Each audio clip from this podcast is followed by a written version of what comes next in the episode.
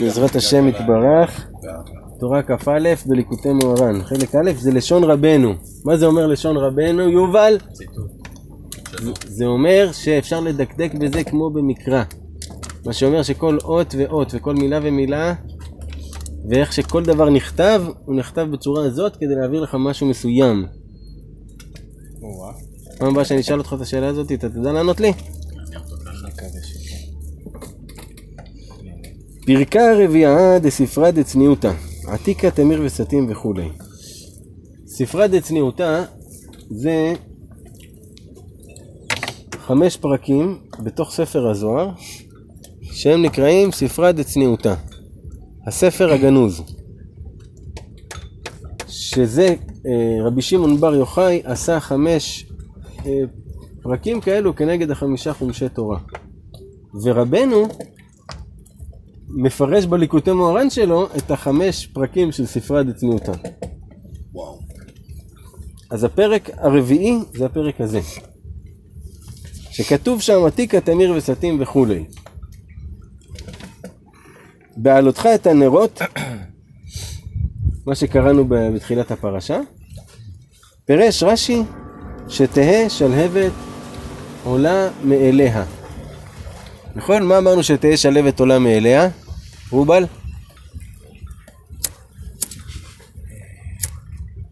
מישהו שהקשיב? כשמדליקים אותה זה כאילו נדלקת מעצמה. לא, לא להדליק מעצמה, מלמעלה כאילו, אתה מדליק ושתיתפס, קצת, ואז אלא היא- לתפוס אותה מלמטה ושכל הלהבה ואז היא כבר תתחיל לעלות מעצמה.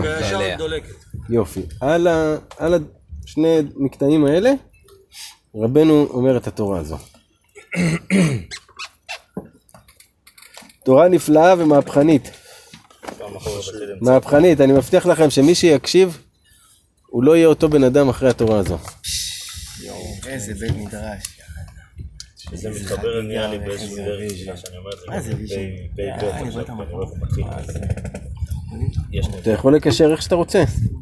כתיב, כתוב, אחור וקדם צרתני, ותשת עלי כפיך. כי יש שכל שהאדם משיג אותו על ידי הקדמות רבות. והשכל הזה מכונה בשם אחור. שכל שאדם משיג אותו על ידי הקדמות רבות. לדוגמה, רוצה להיות מהנדס. אתה צריך ללמוד מלא מלא מלא מלא בשביל שאתה תקבל שכל איך להיות מהנדס. אתה צריך ללמוד מלא הקדמות. נכון? בשביל להגיע לנקודה שאתה מתעסק עם חשמל, קודם כל מלמדים אותך גיאומטריה וחשבון ופיזיקה ומלא. הקדמות. גם בתוך התורה, בוודאי. שאם אתה רוצה לדוגמה להבין עכשיו משהו מהזוהר, אתה חייב להבין ולדעת את המקרא ולדעת את הגמרא ואת המשנה כדי שתדע מאיפה זה זה, כי אתה צריך הקדמות כדי להבין את זה. זה נקרא, השכל הזה נקרא אחור. למה הוא נקרא אחור? לא זוכר אם פה רבנו מחזיר את זה או, ש... או שבתורה אחרת. למה הוא נקרא אחור?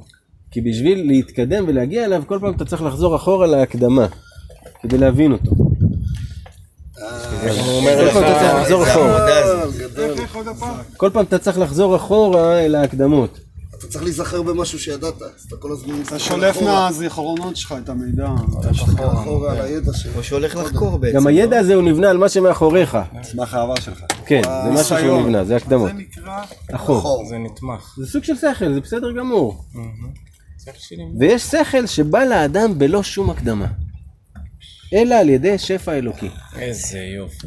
זה מכונה בשם קדם, בשם פנים. זאת אומרת שפתאום השם מאיר לך פנים, פאף, קיבלת שכל חדש. תובנה, פאף, משהו קורה לך פתאום. זה יכול להיות שאתה לומד משהו מסוים, אתה לומד אותו ובכלל, לא יודע, נגיד אתה לומד משנה, ואתה לומד את התוכן של המשנה. ופתאום, אתה עכשיו עובד בעבודה שלך, וזה פתאום בא לך פאף. הערה. כן, איזה הערה שקשורה למשנה הזאת שמשליכה לך על החיים, שזה, שלא קשור בכלל. כן. יכול להיות גם בלי שאתה לומד כלום, אפילו להפך. כאילו. יכול להיות גם בלי שאתה לומד כלום. כן. שזה מכונה בשם קדם, בשם פנים. והתלהבות הלב נולד מחמת תנועת השכל. תקשיבו טוב. כי טבע התנועות שמוליד חום, נכון? תנועה מולידה חום. ולפי מהירות תנועת השכל כן מוליד חום בלב. כמו שמהירות התנועה במשהו מסוים מולידה חום, לפי המהירות של השכל, כן נולד החום בלב. חכמים ביניכם. זאת אומרת, מי שהוא, השכל שלו יותר מהיר, הלב שלו יותר חם. יש לו חמימות בלב יותר, הוא יותר... כל מה שמשתמע מלב חם. כן. שיש חיבור בין שניהם. נמצא על ידי שפע אלוקי שהשכל נשפע לאדם במהירות שאין צריך להשתמש בשום הקדמה על ידי זאת המהירות שלהבת הלב עולה תמיד מאליה. יש פה, יש פה יענו מהירות של תנועה שמדליקה את זה מרוב המהירות. מרוב- מהדלקה. מלמטה, זה איך? האש עולה מלמטה. נניח, סוג סתם, של, סוג של, לא עליי, כן, אבל זה מאותו מקום. זה כן. כאילו הדברים שהם, אה, אם אתה פועל בלי השכל ומהשלבת, אינטואיטיבית, נכון. כן, כן, כאילו- שכל, אתה, אתה שכל רץ בלי קדימה, אתם הקדמה. רצים קדימה, זה לא זה. זה לא זה. הוא התחיל בדוגמה, זה לא אינטואיציה. נכון, הוא התחיל בדוגמה, זה לא רגש. לא, לא, הוא התחיל זה בדוגמה. זה שכל. זה לא קרוב, זה קרוב, אינטואיציה זה. לא ברור מה זה. אינטואיציה זה משהו שהוא בא מבפנים גם יש ולא לנו, ברור. כל אחד לו פרשנות אחרת לאינטואיציה, מסכים איתך, יאללה. שכל. בוא נצמד למה שרבנו אומר. שכל שמגיע אליך במהירות, תובנה, כן, שמגיע אליך במהירות, והמהירות הזאת מדליקה אש. ש- שעולה למעלה. כן. מאליה. והשכל הזה מגיע משום מקום. לא. מהקדוש ברוך הוא. מגיע מהקדוש ברוך הוא והאש עולה בחזרה לא לקדוש נשען ברוך הוא. אבל על ידע שהיה לך ידע קודם. כשאתה מתנהל, אז מה שיוצא לך, כאילו שאתה מתנהל בצורה מה שעל הפעולות שאתה עושה, הן. פעולות שהן קורות מתוך אותו שכל שמגיע, והוא זה שמפעיל את הדברים, וזה ה... כאילו, תקרא שוב את הפסוק, כי הוא מדבר על פעולה באמצעות המחשבה הזאת, באמצעות ההערה הזאת. דווקא לא. דבר רגע. אני חושב שזה השגחה פרטית. והתלהבות הלב נולד מחמת תנועת השכל. עד כאן אנחנו מבינים מה זה התלהבות הלב. אתה מתחמם. התלהבות, להבה. התרגשות, להבה, התרגשות. כן. להבה. היום קראתי, היום השתבח שמו, תראה שלה כסדרן, היום קראתי את זה, שיחה שפעם אה, רבי נתן חיבק את אחד התלמידים שלו, ו- ו- ודיבר על אה, אברהם אבינו. ואז התלמיד שלו אמר לו, אה, אבל תראה איזה לב היה לאברהם אבינו, מאיפה לוקחים לב כזה? אז רבי נתן אמר לו, גם לך יש לב כזה. אתה רק צריך ללהב אותו, כמו שאברהם אבינו ליהב אותו. יפה, אבל, ההצתה הזאת היא דווקא על ידי השכל, זה מה שמדהים פה. כוונה. שכל, למה אתם בורחים ממה שנאמר? למה אתם רוצים לברוח ממה שהוא אומר כאן? שכל שהוא מפעיל את הרגש. שכל ומתנה. שכל במתנה נשפע עליך פתאום, שכל. פתאום תורה וליקוטי מוהר"ן נשפעת עליך. נשפע עליך שכל, כפשוטו. התנועה הזאת, המהירה, ששכל הגיע אליך במהירות. מציתה לך לב. אתה מבין? כמו עכשיו. זה הפשט. בשביל להתאהב ב- במישהו, במישהי, אתה לא סתם רואה בן אדם ובום, אתה מתאהב בו. אתה כאילו, כן, מזין לך את, את המוח במחשבות עליו, במעשים עליו, וזה בזה, בזמר, עליו. בזה גורם לך את ה... כאילו גם תכלס מחמם אותך על משהו, גם אתה לפעמים המחשבות מחממות אותך בכעס. מחשבות מתלבש מחממות. כאילו על ה... אז הוא אומר לך, אז תדמיין לך שהשכל מגיע. כל כך מהר, וואו. המהירות התנועה הזאת מציתה אש בלב זה שלך. אהבה ממבט ראשון. אהבה ממב- ממבט עליון. אני אחזור על זה גל. כי טבע התנועות שמוליד חום, ולפי מהירות תנועות השכל, כן מוליד חום בלב. עד כאן אנחנו מבינים. נמצא על ידי שפע אלוקי, שהשכל נשפע לאדם במהירות, שאין צריך להשתמש בשום הקדמה. זאת אומרת, הוא הבין את זה, והוא לא צריך להש- להשתמש בשום הקדמה, זה לא יושב על אה, שום דבר ש... שהוא למד לפני. על שום דבר אחורנית. על ידי זאת המהירות שלהבת הלב עולה תמיד מאליה. יש? אז אנחנו מיישרים קו פה. שנשפע לאדם שכל במהירות, שלהבת הלב עולה מאליה. איזה כיף. אבל, אבל. להגיע לבחינת שפע אלוקי הנ"ל, אי אפשר לבוא לזה, אלא על ידי שיקדש את פיו וחותמו ועיניו ואוזניו. והן הן מאירין לו שפע אלוקי הנ"ל. היינו, שישמור את עצמו מלהוציא שקר מפיו, ויהיה לו יראת שמיים שהוא בחינת חותם, ויהיה לו אמונת חכמים התלוי באוזניים, ויעצים עיניו מראות ברע, כי הן הן המעוררין את שפע אלוקי הנ"ל לבוא. רגע. אז הוא אומר לך עכשיו, שוב, אמרנו צריך לדקדק בלשון של רבנו כמו במקרא. הוא יכל להגיד לנו את זה, ובשביל לבוא לשפע אלוקי, תעשה כך וכך. הוא בחר ואמר, אבל להגיע לשפע האלוקי, אי אפשר אלא על ידי. זאת אומרת, אין שום דרך אחרת להגיע לשפע אלוקי, אלא על ידי שיקדש את העיניים, אוזניים. חותמו ופיו. כמה סך הכל יש שם? ארבעה. שבע. אה, זה המנורה. שבע, יפה מאוד. למה שבע? שתי עיניים, שתי נחיריים, שתי אוזניים. עכשיו, הוא אומר לך כי הן הן המעוררין את השפע האלוקי. ומה הקדושה שלהם? הוא מסביר לך כאן. ישמור את פיו, את עצמו מלהוציא שקר מפיו. אתה רוצה קדושת הפה שהוא מדבר עליה כאן? תשמור את הפה שלך שלא יוציא שקר. תראה איזה יופי. בשיחה, ב, בספר המידות, ספר המידות פותח ואומר, מי שרוצה אה, לעלות אל השם ולטייל בשכלו מהיכל אל היכל, ישמור את עצמו מלומר שקר אפילו בטעות. יענו, אפילו בטעות. שזה הדברים שלפעמים נגיד אנחנו מגזימים, מה היה פה איזה 17 זה וזה.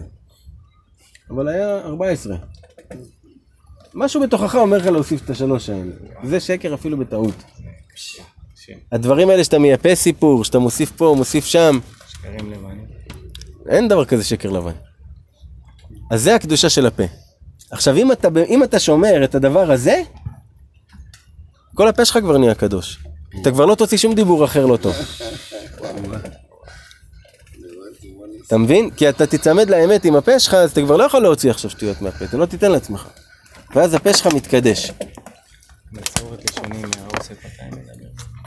מה, מה הצחיק אתה אותך? דייגו. עושה לי פרצופים. לא, באת להגיד לו, ראיתי מה- ממנו. זה מציק לי. נכון. אז אמרנו, ישמור את פיו מלהוציא שקר אפילו בטעות. ויהיה לו יראת שמיים שהיא בחינת חותם. כמו שכתוב, ועריכו ביראת השם. שיהיה לו יראת שמיים זה התיקון של האף.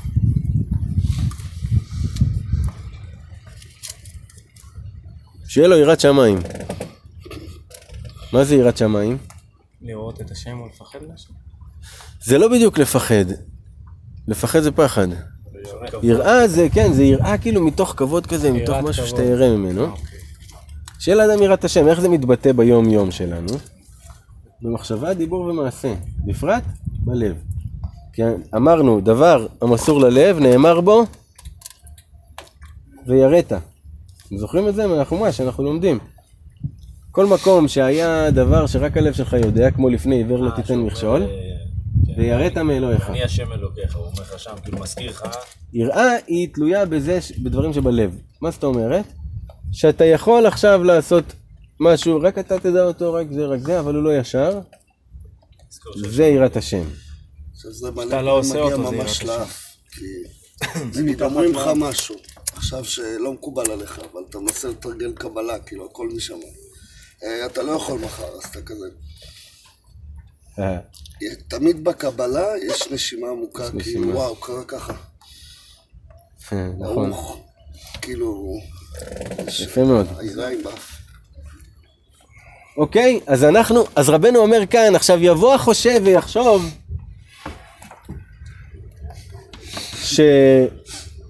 שרבנו מתכוון כאן לכל תיקוני הפה, או כל תיקוני האף, או כל תיקוני האוזניים, או כל תיקוני העיניים. ספציפי. לספציפית. למה? כי הוא אמר לנו "אה, אי אפשר אלא על ידי, ואז הוא אומר לך, היינו, למה אני מתכוון לדברים האלה ספציפית? אם אתה תעשה אותם, הם אלה שישפיעו לך שפע אלוקי. אז אמרנו.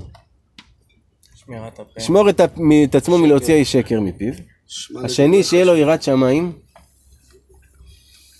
לשמוע לדבריך. ויהיה לו אמונת חכמים, שזה תלוי באוזניים.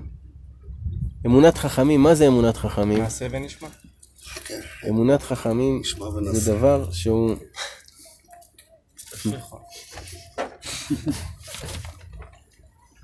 זה דבר שהוא...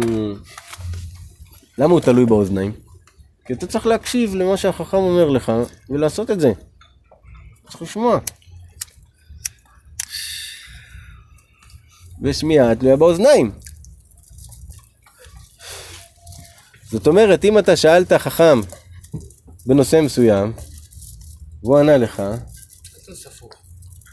שמע לו.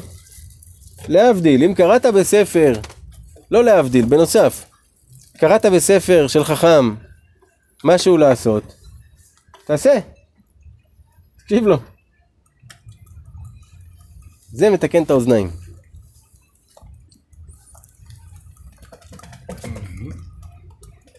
ויעצים עיניו מראות ברע. מה זה יעצים עיניו מראות ברע? גם ברמה הכי פשוטה. יש עכשיו סרטון בפייסבוק שכתוב לך שם מראות קשים, אתה לא רואה אותו.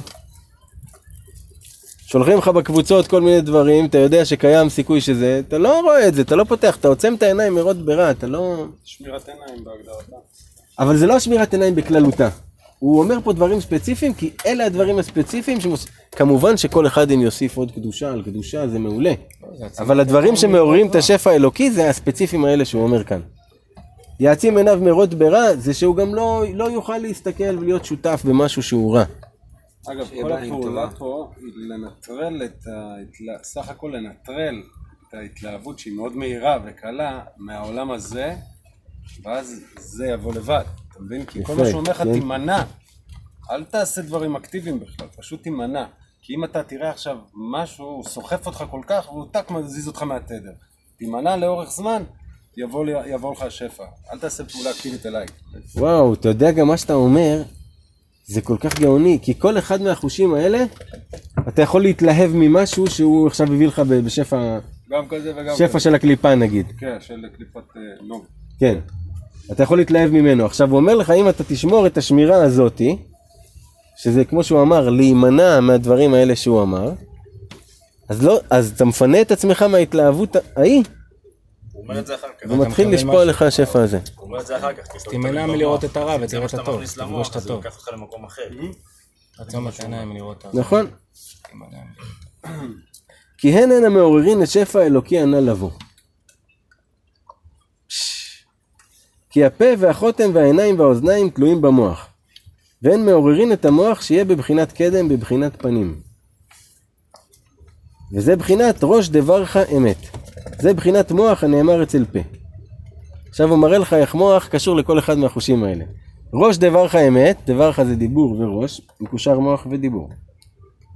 וזה ראשית חוכמה יראת השם, שזה בחינת מוח נאמר אצל חותם, כי אמרנו שיראת השם זה חותם.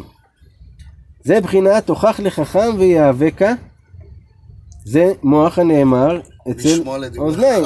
בדיוק. זה שלמה המלך. וזה בחינת ותפקחנה עיני שניהם, שזה נאמר על שם החוכמה. בחינת מוח הנאמר אצל עיניים. מראה לך איך כל אחד מהחושים האלה משפיע ישירות על המוח שלך ועל המחשבה שלך. משפיע ישירות על המחשבה שלך. כל אחד מהחושים האלה. אני, אני אתן לזה חידוד, טענה, שבעצם לפעמים עולה לנו כל מיני דברים שאנחנו אומרים אל תשקר, ואז כאילו אם אני אשקר אז משהו כאילו יקרה וזה זה, והשם שופט דן אותי. בדה פקטו, ביום יום, ברגע שאתה משקר נוצר לך פנימה איזשהו דיסוננס עם עצמך. הדיסוננס הזה זה בדיוק הרטט הזה שמזיז אותך למקום שאתה לא פה, שאם אתה רוצה לקבל את השפע האלוקי אתה לא אמור פשוט להיות ברטט הזה. אז זה כאילו החטא, וזה העונש, בו זמנית, כאילו אתה פשוט נענש מזה שאתה לא רואה ואתה לא נמצא בחוויה של השפע אתה האלוקי. מפצל את עצמך מהאחדות. לגמרי, כי וזה בכל ברגע שיש פעולה. אחר שאתה משקר לו, אוטומטית יש שתיים, אתה לא באחדות. בגלל זה, זה גם שאתה בחדר קטן עם עצמך מתחת לשמיכה. אתה מחרטט את עצמך. סבבה, אתה יכול עד מחר, כאילו, אבל הרטט הזה והמתח הזה שיצרת בין המציאות האמיתית לבין החרטוט אה, שאתה מחרטט לעצמך, גם אם אתה לא מודע לזה, אז אתה פשוט מתרחק. ולפעמים קורה מצב שאנחנו כאילו, למה גם מאבדים את האמונה בדברים האלה? כי אתה חושב שעכשיו שמעו אותי, ראו אותי, לא שמו לב אליי, כאילו, זה תופס, זה אה, משמעותי מספיק, זה חטא גדול, או, אתה מבין? כל מיני חישובים כאלה. זה בהכי עדין שבעולם, ברמה של הכי פנימה שבעולם, שאם אתה אומר עכשיו, רואה משהו, תדע באותו רגע המיל- המינימלי הזה, פשוט הכנסת תמונה לתוך המערכת, שהיא עכשיו מאבדת את עצמה. העיבוד של תמונה מהסוג הזה לוקח אותך אוטומטית למקום מסוים. ולכן הכל תלוי בך, ולכן הוא נמצא בכל מקום וכל הזמן, כי זה אתה בעצם. כן, זה אתה. והן הן שבעת הנרות. דרך אגב, מה זה נר? מי יכול לעזור לי? אמרת את זה. לא, זה בדי... אה, של... נר זה הכלי שמחזיק את השלהבת והפתילה והשמן. זה הכלי. לא מה שאנחנו קוראים לו הפתילה, זה הפתילה. כן, זה הכלי, זה נקרא נר. בגלל זה היה שבעה נרות. שבעה כלים כאלה במנורה. הקנים כאילו? לא הקנה, זה שמכיל את השמן בפנים. אוקיי. הכוסית. אה, כביכול. הכושית. זה הכלי. אז זהו, זה נקרא נר. לא מה ש... השיבוש. כי זה...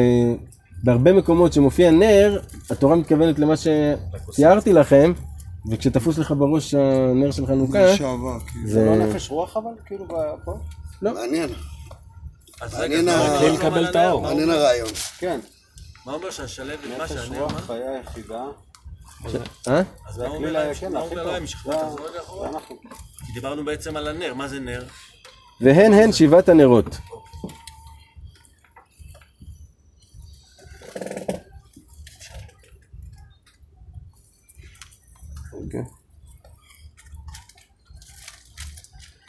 כי פה ותרי נוקבה חותמה ותרי עינין ותרי נודנין הם מבחינת שבעת הנרות ומנרתה דה רישא. המנורה היא הראש, ככה כתוב בתיקוני זוהר. היינו המוח. ופני המנורה, היינו שפע אלוקי שהוא נקרא בשם פנים. רגע, אבל תסביר מה שאמרת במה שקראת ב- בארמית, שכל אחד בעצם מהפתחים בפנים זה זה נר. כן. אוקיי. שבע לא, לא... שבע פתחים. שבע כנגד שבעה לא נרות. ברגיל בארמית. אה, אבל הנה, הבנת את זה. הבנתי את זה, כן. יופי. זה דבר יפה. בגלל הטרי. אז מה היה לנו עד עכשיו? שיש שכל שאנחנו מכירים שהוא בא לידי הקדמות, ויש שכל שנשפע בשפע אלוקי. והשפע האלוקי הזה מלא, מעלה את שלבת הלב שתעלה מאליה. אבל אי אפשר להגיע לשפע האלוהי הזה, אלא על ידי דרך מסוימת. שהדרך הזו היא לקדש את שבעת הנרות. מה הם שבעת הנרות? עיניים, אוזניים, פה וחותם, וחותם ופה.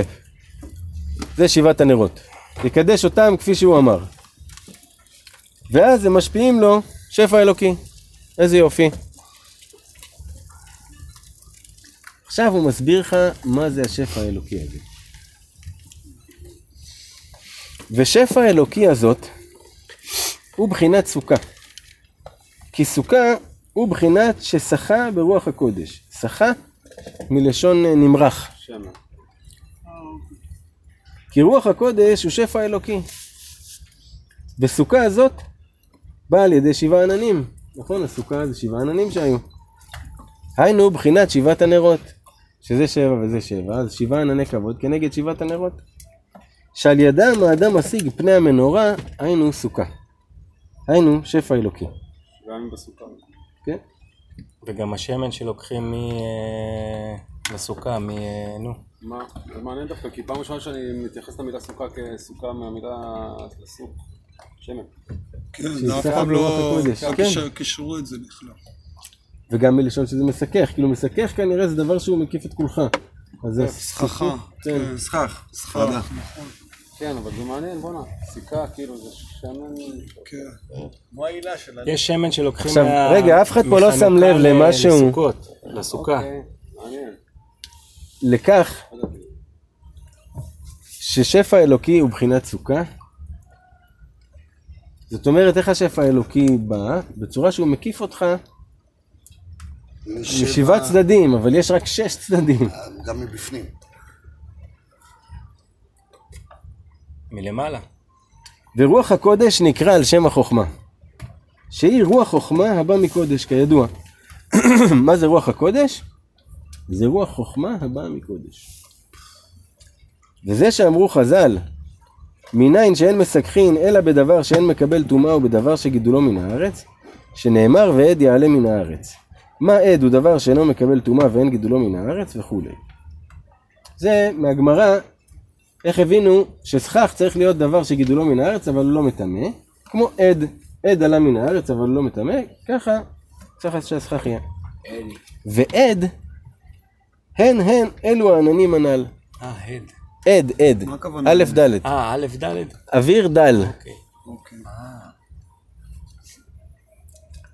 ואין בחינת קודש, וגדלים מן הארץ.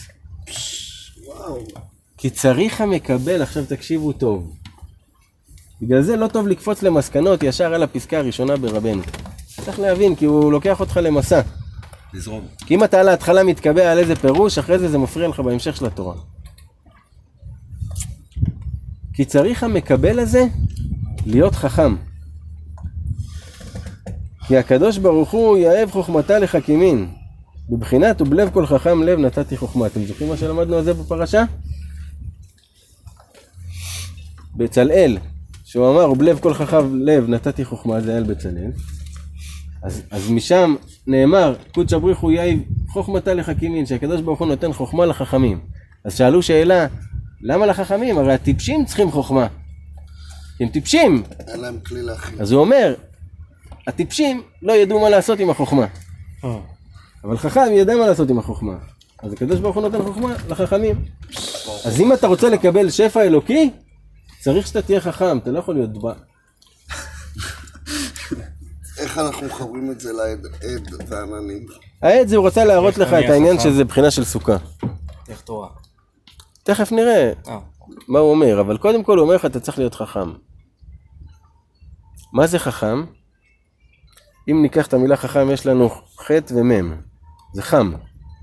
אבל ביניהם יש כף, יש כלי. אה, הבנתי. אה, שם כלי לחמימות שלך. או של הלב. זה חכם? של הלב? זה כאן, מה שאמרת מקודם, שמתחמם הלב. וסוכה הנ"ל, היינו רוח הקודש הנ"ל, שפע אלוקי הנ"ל, הוא בחינת מקיפין. שהשכל הזה הוא גדול עד למאוד, עד שאין המוח יכול לסובלו ואין נכנס במוח, אלא הוא מקיף את הראש. זה מה שאמרתי לכם שהוא בחינת סוכה, שסוכה היא מקיפה אותך. אז השפע האלוקי הזה, הוא מקיף אותך. מקיף אותך. לא בתוך הראש שלך, הוא מקיף אותך. הוא מקיף אותך. שומע מה שאני אומר? זה המילים. הוא מקיף אותך, איתך, מלווה אותך. הוא לא בתוכך. כמו הילה. הוא מקיף אותך, הוא לא בתוכך. קשה לכם לקבל את המילים האלו. מה זה מקיף אה, אותך? אה, זה ציטוט, נכון. חייב נכון, להוסיף עוד מילה ולהגיד מילה אחרת לא, במקום. הוא מקיף אותך, לא הבנתי את הקטע הוא לא הזה. בתוכך. אני אומר למישהו מה זה?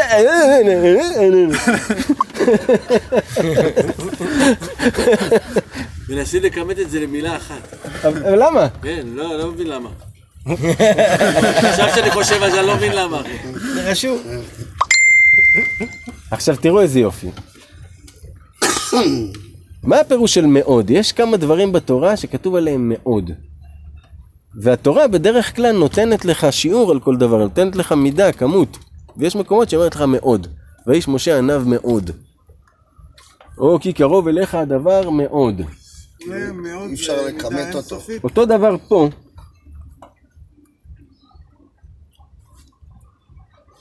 הוא אמר על המאוד. גדול עד למאוד. גדול עד למאוד. מה זה גדול עד למאוד? מאוד, כשאומרים לך מאוד על משהו, זה עד שהוא בלתי נתפס. בין אם זה לקוטן, ובין אם זה לגודל. זה משהו שהוא. כאילו, כן, אי אפשר למדוד אותו, בדיוק, הוא מאוד. מעל מד. הוא רחב. את מה שאתה אומר, אבל הבאת לי אותו ב... כמו מידה עם א' באמצע, כאילו, ענקית. יפה. זה מידה אלוקית. שהשכל הזה הוא גדול עד למאוד, עד שאין המוח יכול לסובלו ואין נכנס למוח. למה הוא לא מצליח להיכנס למוח? כי הוא גדול עד למאוד, המוח לא יכול, המוח מה הגודל שלו? כזה. וזה גדול עד למאוד, אז הוא לא יכול להיכנס, אז מה הוא עושה? מקיף. מקיף את המוח מבחוץ. מחכה. אלא הוא מקיף את הראש. בסדר? מקיף את הראש. כמו שאנו רואים כמה חוכמות עמוקות, שאין יכולת במוח האנושי להבין על בוריו. כמו כמה וכמה מבוכות שאנו נבוכים בהם כמו הידיעה והבחירה. שאין מוח של אנושי יכול להבין את הידיעה הזאת. אז זה אומר לך, לדוגמה, יש כמה מבוכות שהשכל של האדם לא יכול להבין אותם. זה שני דברים שהם ממש עומדים בסתירה, שאין שום דרך לה- להבין אותם בשכל של האדם. והשכל הזה הוא בחינת מקיף, שאין נכנס בפנימיות המוח כי אם מקיף אותו מבחוץ. והשכל הפנימי מקבל חיותו מהמקיף הזה. זה מה שאנחנו צריכים להגיד. השכל הפנימי זה מה שיש לך, מה שאתה כרגע במודע שלך. שכל המקיף זה דברים שאתה לא מבין אותם, אבל אתה מתנהל לפיהם, ואתה חושב בצורה מסוימת, ואתה זה... אתה לא, אין לך דרך להסביר את זה, אבל הם מקיפים אותך, החוכמות האלה, והשכל הפנימי שלך שואב יונק מזה, זה החיות, משם הוא מקבל את החיות שלו.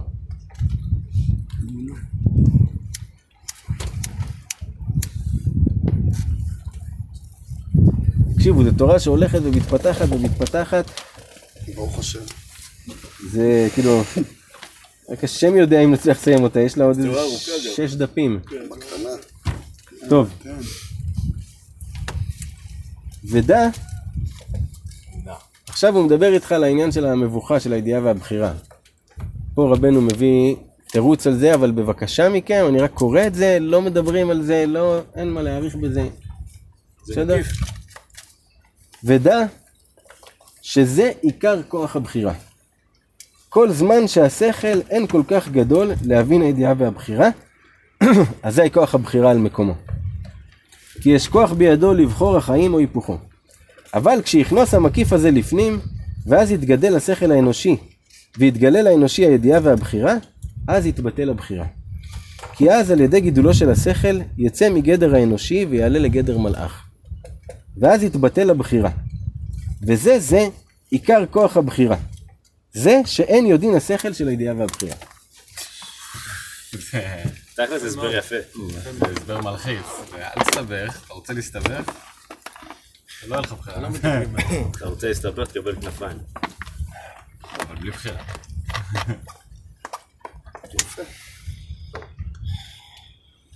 וזה שאמרו חז"ל, שלעתיד צדיקים יושבים ועטרותיהם בראשיהם. על ראשיהם הוא צריך לומר.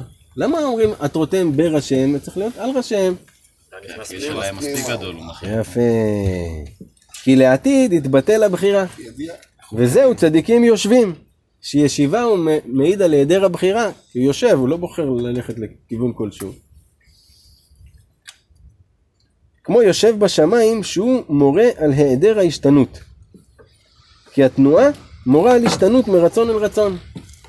והישיבה מורה על היעדר השתנות. היינו ביטול הבחירה, אתה לא בוחר בכלום, אין בחירה, אתה יושב. וזה מחמת ועטרותיהם, היינו המקיפים, בראשיהם ולא על ראשיהם. היינו המקיפים ייכנסו בתוך המוחין לפנים. ואז ייכנסו כל השכליות שלא היה יכול להבין אותם, ייכנסו לפנים בתוך המוחין, וידע וישיג אותם. ואז יצא מגדר אנושי, ויעלה לגדר מלאך, ויתבטל הבחירה. זה תהליך שיכול לקרות כל יום לכל אדם.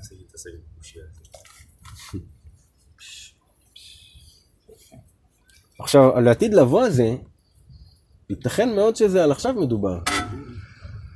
שזה אנחנו. אם אנחנו עושים את מה שבתורה הזאת, מבטיח לכם באמת שינוי בחיים מהקצה אל הקצה, אבל תכף זה הולך ומתפתח. אל תתלהבו. רגע, תבעירו מה אש. המהלך הראשון? בתמצית? לא, מרגיש לנו שהלבבות מתחממים. מישהו יכול להגיד את המהלך עד כה? כן, אני. יאללה. אבל בנקודות, לא ב... אפילו בלי, ספר, אפילו איזה כיף. עד כה, יש לנו בחינה של אחורה. כל, הדברים שבן אדם לומד, עובדים בחיים שלו, וזה מה שבונה אותו. כל פעם הוא נזכר בדברים אחורה ומתקדם קדימה עם למה יפה. אחרי זה יש לנו כן. אם יש לנו אה, בן אדם שמקבל הערה, אוקיי? מתוך זה שהיא באה לו פתאום, והיא לא קשורה למשהו... יפה, ומה זה עושה? עכשיו, זה עושה בחמימות הלב. יפה. זה מחמם את הלב. ומה קורה אז? ואז זה- הבחינה של של- של של של שלהב, של שלהבת של בית. המקדש. יפה. עכשיו, מחזיק אדם. שמגיע, עכשיו כדי להגיע לבחינה הזאת, להרגיש את זה כל הזמן, איך עושים את זה? יש דרך. הדרך של רבנו אומרת פשוטה. יכלתי להאריך לך בהרבה דברים, אבל אמרתי לך ככה, תמשיך, יש לך תמשיך. עיניים, פה, אוזניים ואף, אוקיי? לכל אלה יש כל מיני דברים שהם הולכים אחריהם. הרבה דברים, אבל גימדתי לך, אמרתי לך, תקשיב, בקטע של האף, אוקיי? הוא דימה את זה ל... תזכירו לי? יראת השם. יראת השם. בקטע של האף הוא אומר לך יראת השם. אתה כל הזמן, יפה. קטע של עיניים, קטע של עיניים, אה, לא לא לראות רע. לעצום. עיניו מראות ברע. כן. קטע של אוזניים, קטע של אוזניים, לשמוע דברי חכמים. קטע של פה, וקטע של פה, לא לדבר דבר רע. שקר. שקר. יפה. כל. זה עכשיו עושה כל זה, כל זה, בעצם מגיע למצב שזה עוזר לך להגיע. לשפע האלוקי. עד כאן. השפע האלוקי הזה הוא בחינת סוכה. נכון. שהוא מקיפים, הוא מקיף את השכל מבחוץ. זאת אומרת, כששפע אלוקי יורד, הוא יורד ומקיף אותך מבחוץ, הוא לא יורד ונכנס לבפנים. הוא יורד, אומר, אבל תשים הוא לב. אומר שברגע שהוא מקיף אותך, השכל שלך שהיה לך מלפני כן שואב משם. ופתאום אתה מקבל הערה מהירה כל מיני. יפה, אוקיי? מקבל הערה מהירה כזאת שיותר לך חמימות הלב. בדיוק, בר יפה. שים לב לא, שבשלושה מהדברים הוא מנע אותנו מלעשות, הוא אמר. לשמוע. לשמוע. נכון, הדברים, שאר באגף. הוא אמר להימנע. נכון. להימנע מלדבר, להימנע מלראות. יאו יאו. תודה. אוקיי, אוקיי, אוקיי, אוקיי. אתם איתי? בוא נעשה איזה הפלגה. וזה בחינת קידושין. בחינת חופה. מיקי, להרוס.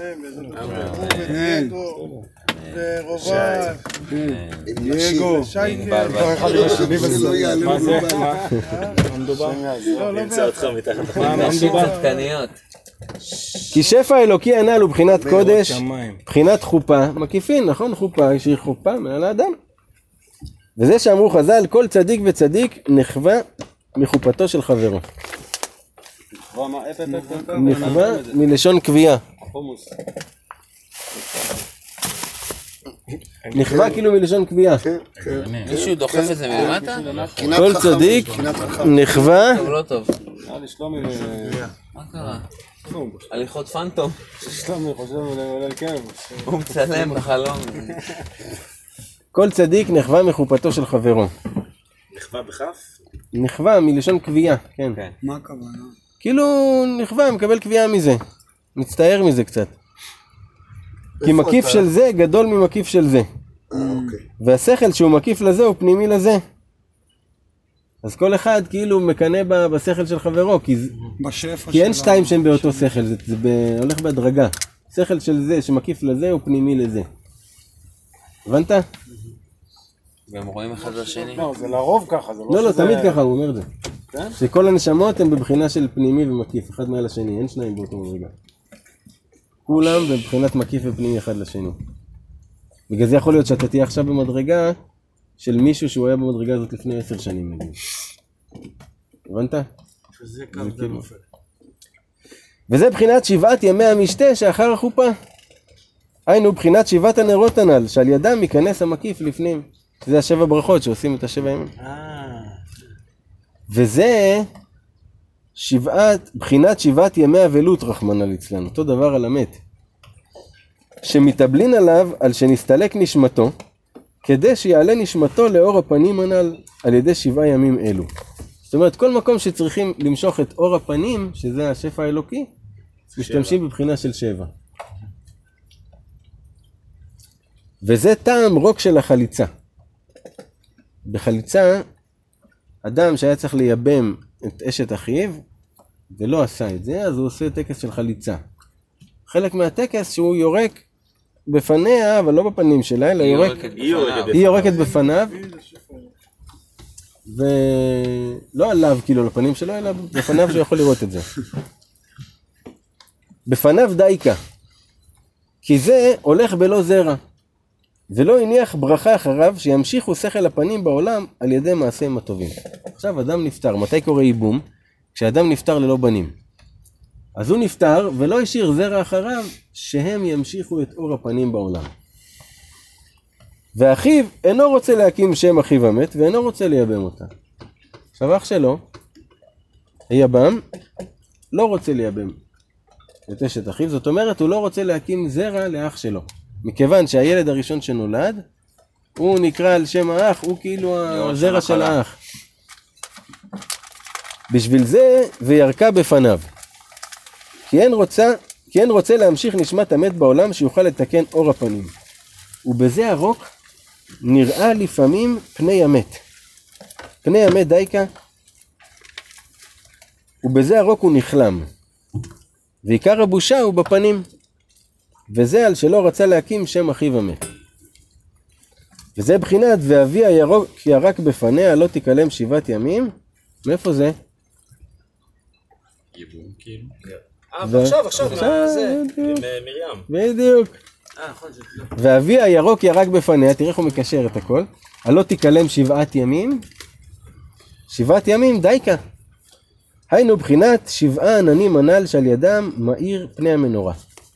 והוא לא רצה להקים שם אחיו המת, על כן וירקה בפניו היינו בושת פנים. ומרים שפגמה בכבוד משה שהוא בחינת שפע אלוקי, ופגמה בבחינת שבעת הנרות, כי הוא היה עניו, שפל וסבלן, ולא חרה אפו על ביזיונו, שזה בחינת חותם בשלמות. וכתוב בו פה אל פה אדבר בו, זה בחינת פה. וכתוב בו ותמונת השם יביט, זה בחינת עיניים. וכתוב בו בכל ביתי נאמן הוא, זה בחינת אוזניים. בשביל זה נצטרעה. כי משה הוא כולו בכל שבעת הנרות היה מתוקן, הוא היה עניו ושפל וסבלן, והיא פגמה בכבוד שלו, זה אומר שהיא פגמה באור הפנים. בשביל זה נצטרעה, שמצורע, כתוב עליו בזוהר, סגירו דנהור העילה, שסגור ממנו האור העליון. זה מצורע? זאת מצורע שסגור ממנו האור העליון, לשון סגי נאור. נכון? אז מרים, העונש שהיא קיבלה, שהיא פגמה באור הפנים, שנסגר ממנה אור הפנים והיא נצטרעה. ואז כתוב עליה, תיסגר מחוץ למחנה שבעת ימים. שוב פעם השבעה כדי לתקן את זה. בגלל זה גם כשעושים הקפות, כמה הקפות עושים? שבע. וזה, הקפות זה מלשון עקיפין. להקיף, כמו סוכה. שהקפות הן שבע, תמיד זה שבע. איזה מקיף למדת? אולי גם השבת נותנת לנו לתקן הרבה דברים. וואו. וזה שביקש אהרון בפרשה, בפרשה שלנו.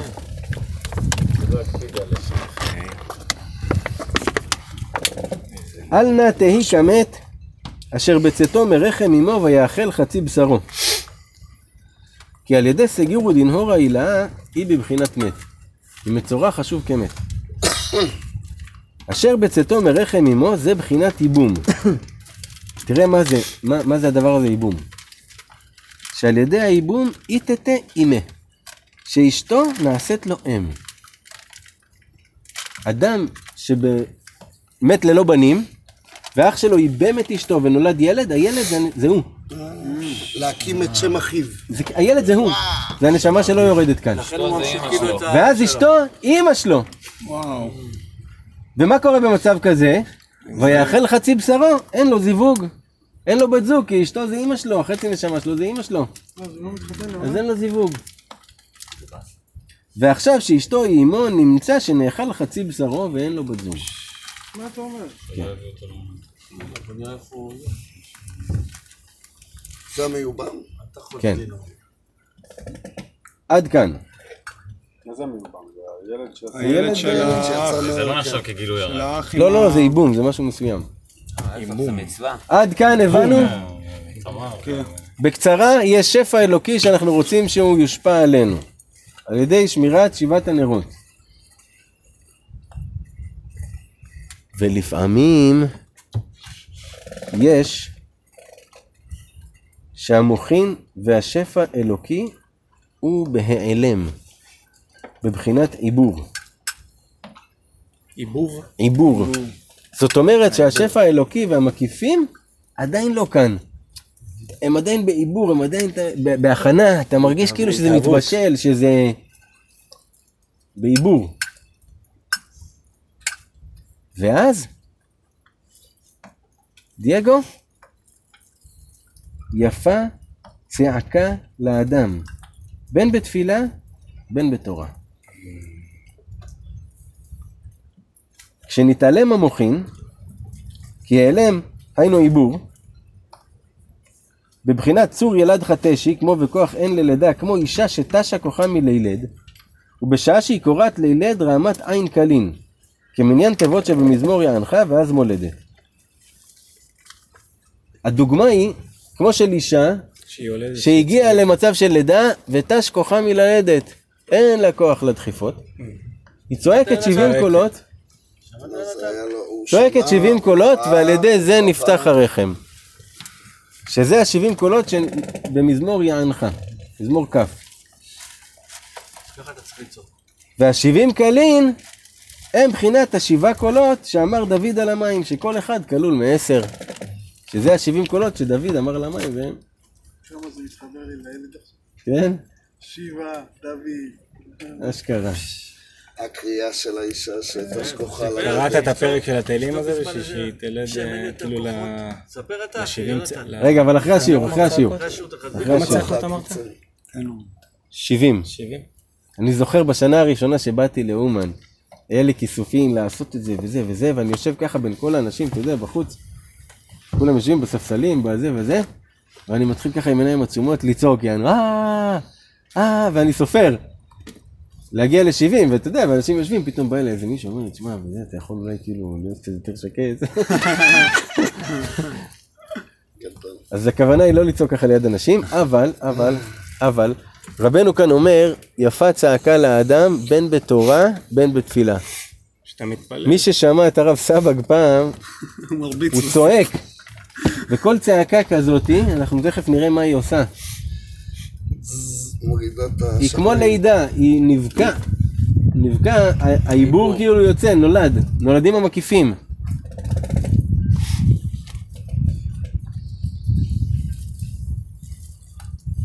והצעקה שאדם צועק בתפילתו ובתורתו, כשנסתלקין המוחין בבחינת עיבור, אלו הצעקות הן בבחינת צעקת היולדת. והקדוש ברוך הוא, שהוא יודע תעלומות של המוחין, איך נתעלמו, הוא מאזין צעקתנו, והצעקה הוא במקום צעקת השכינה. כאילו השכינה צועקת, ואז מולדת המוחין. עכשיו, מה זה שהמוחין הוא בהלם?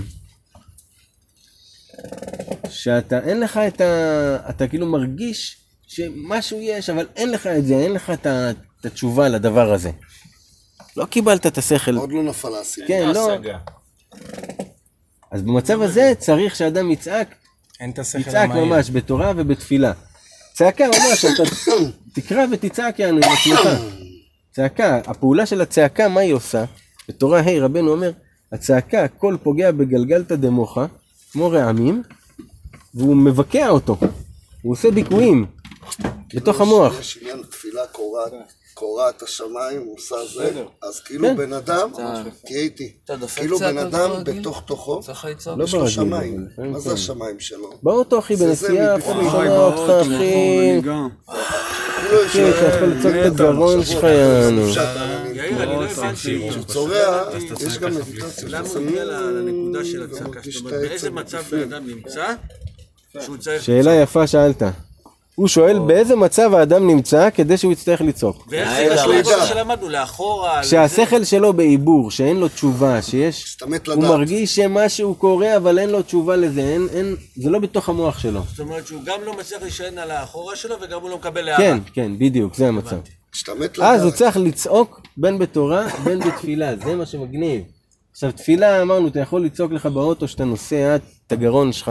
אני זוכר כשברוך השם, כשהיינו בהתחלה, שהשתחררתי והתחלתי להפיץ עם החבר'ה הצדיקים פה מאשדוד, אז היינו נוסעים להפיץ נגיד בראשון, בחולון, בזה, ובדרך חזור היה איזה נקודה על כביש 4, שכל יום בדרך חזור שאנחנו חוזרים להפצה, נפגשים היינו עוצרים- לצעוק. לא, היינו באותו אוטו. אה, עוצרים שם, מחנים את האוטו, יורדים רבע שעה התבודדות. וצועקים, צועקים, צועקים, צועקים, אחרי רבע שעה עולים לאוטו, נוסעים. אפשר לצעוק פה את התיקון הכללי. וזה בחינת הכל מעורר הכוונה. היינו המוחין. וזה בחינת תיכלם שבעת ימים, שבעת ימים זה בחינת שבעה קולות של דוד כנ"ל. שהם שבעין קלין הנ"ל שצריך לצעוק כדי להוציא אור הפנים הנ"ל מהיעלם אל הגילוי. והגילוי זה בחינת לידה. ואז אחר הלידה, דם נעקר ונעשה חלב. זה בחינת תיכלם, כי כלימה זה אזל סומקה ואת חברה. שהולך האדום ו- ונהיה לבן. וזה צור ילד חתשי, ראשי תיבות של צעקתנו יודע תעלומות. מיאנה בכוח. וזה גם במידה והוא... וזה תשי ראשי תיבות של תיכלם שבעת ימים. תראה, רבנו מחבר הכל. עכשיו, אז רבנו כאן, עד כאן הוא רק נתן לנו נתונים, עדיין אין לנו שום דבר לעשות עם זה. רק אמ- אמר לך איך המערכת עובדת. הוא התכוון להצעקה, הוא התכוון שגם במידה ו... חזק. אני עושה מה שאמרנו, אני שומר את העיניים, את הפה, את האף, אוקיי? עדיין לא מקבל הערה. עדיין לא.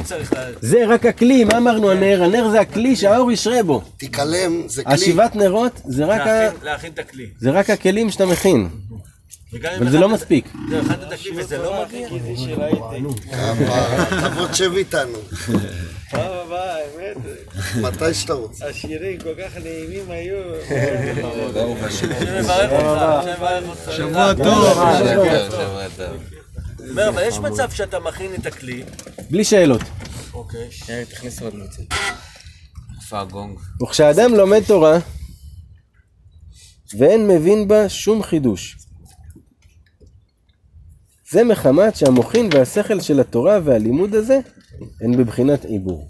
עכשיו הוא אומר לך, כשרבנו אומר לומד תורה, לצורך העניין, זה כל, ה, כל מה שאנחנו לומדים, כל התורה שאתה לומד, כל הספרים והחוכמה שאתה לומד בכל מקום.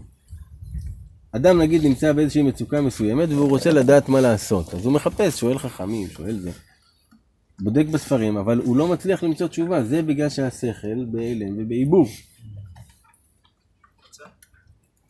זה נקרא בשם יעקב. כי יעקב זה בחינת עיבור. בבחינת בבטן עקב את אחיו. ואז צריך לצעוק הקלין הנ"ל. שזה בחינת הכל, כל יעקב. שהוא בבחינת יעקב צריך לו הקלין. כדי להוציא המוחין בבחינת לידה. זאת אומרת, כשאתה במצב כזה, שהמוחין הם אה, בעיבור, צעקה בתורה ובתפילה, מולידים אותם.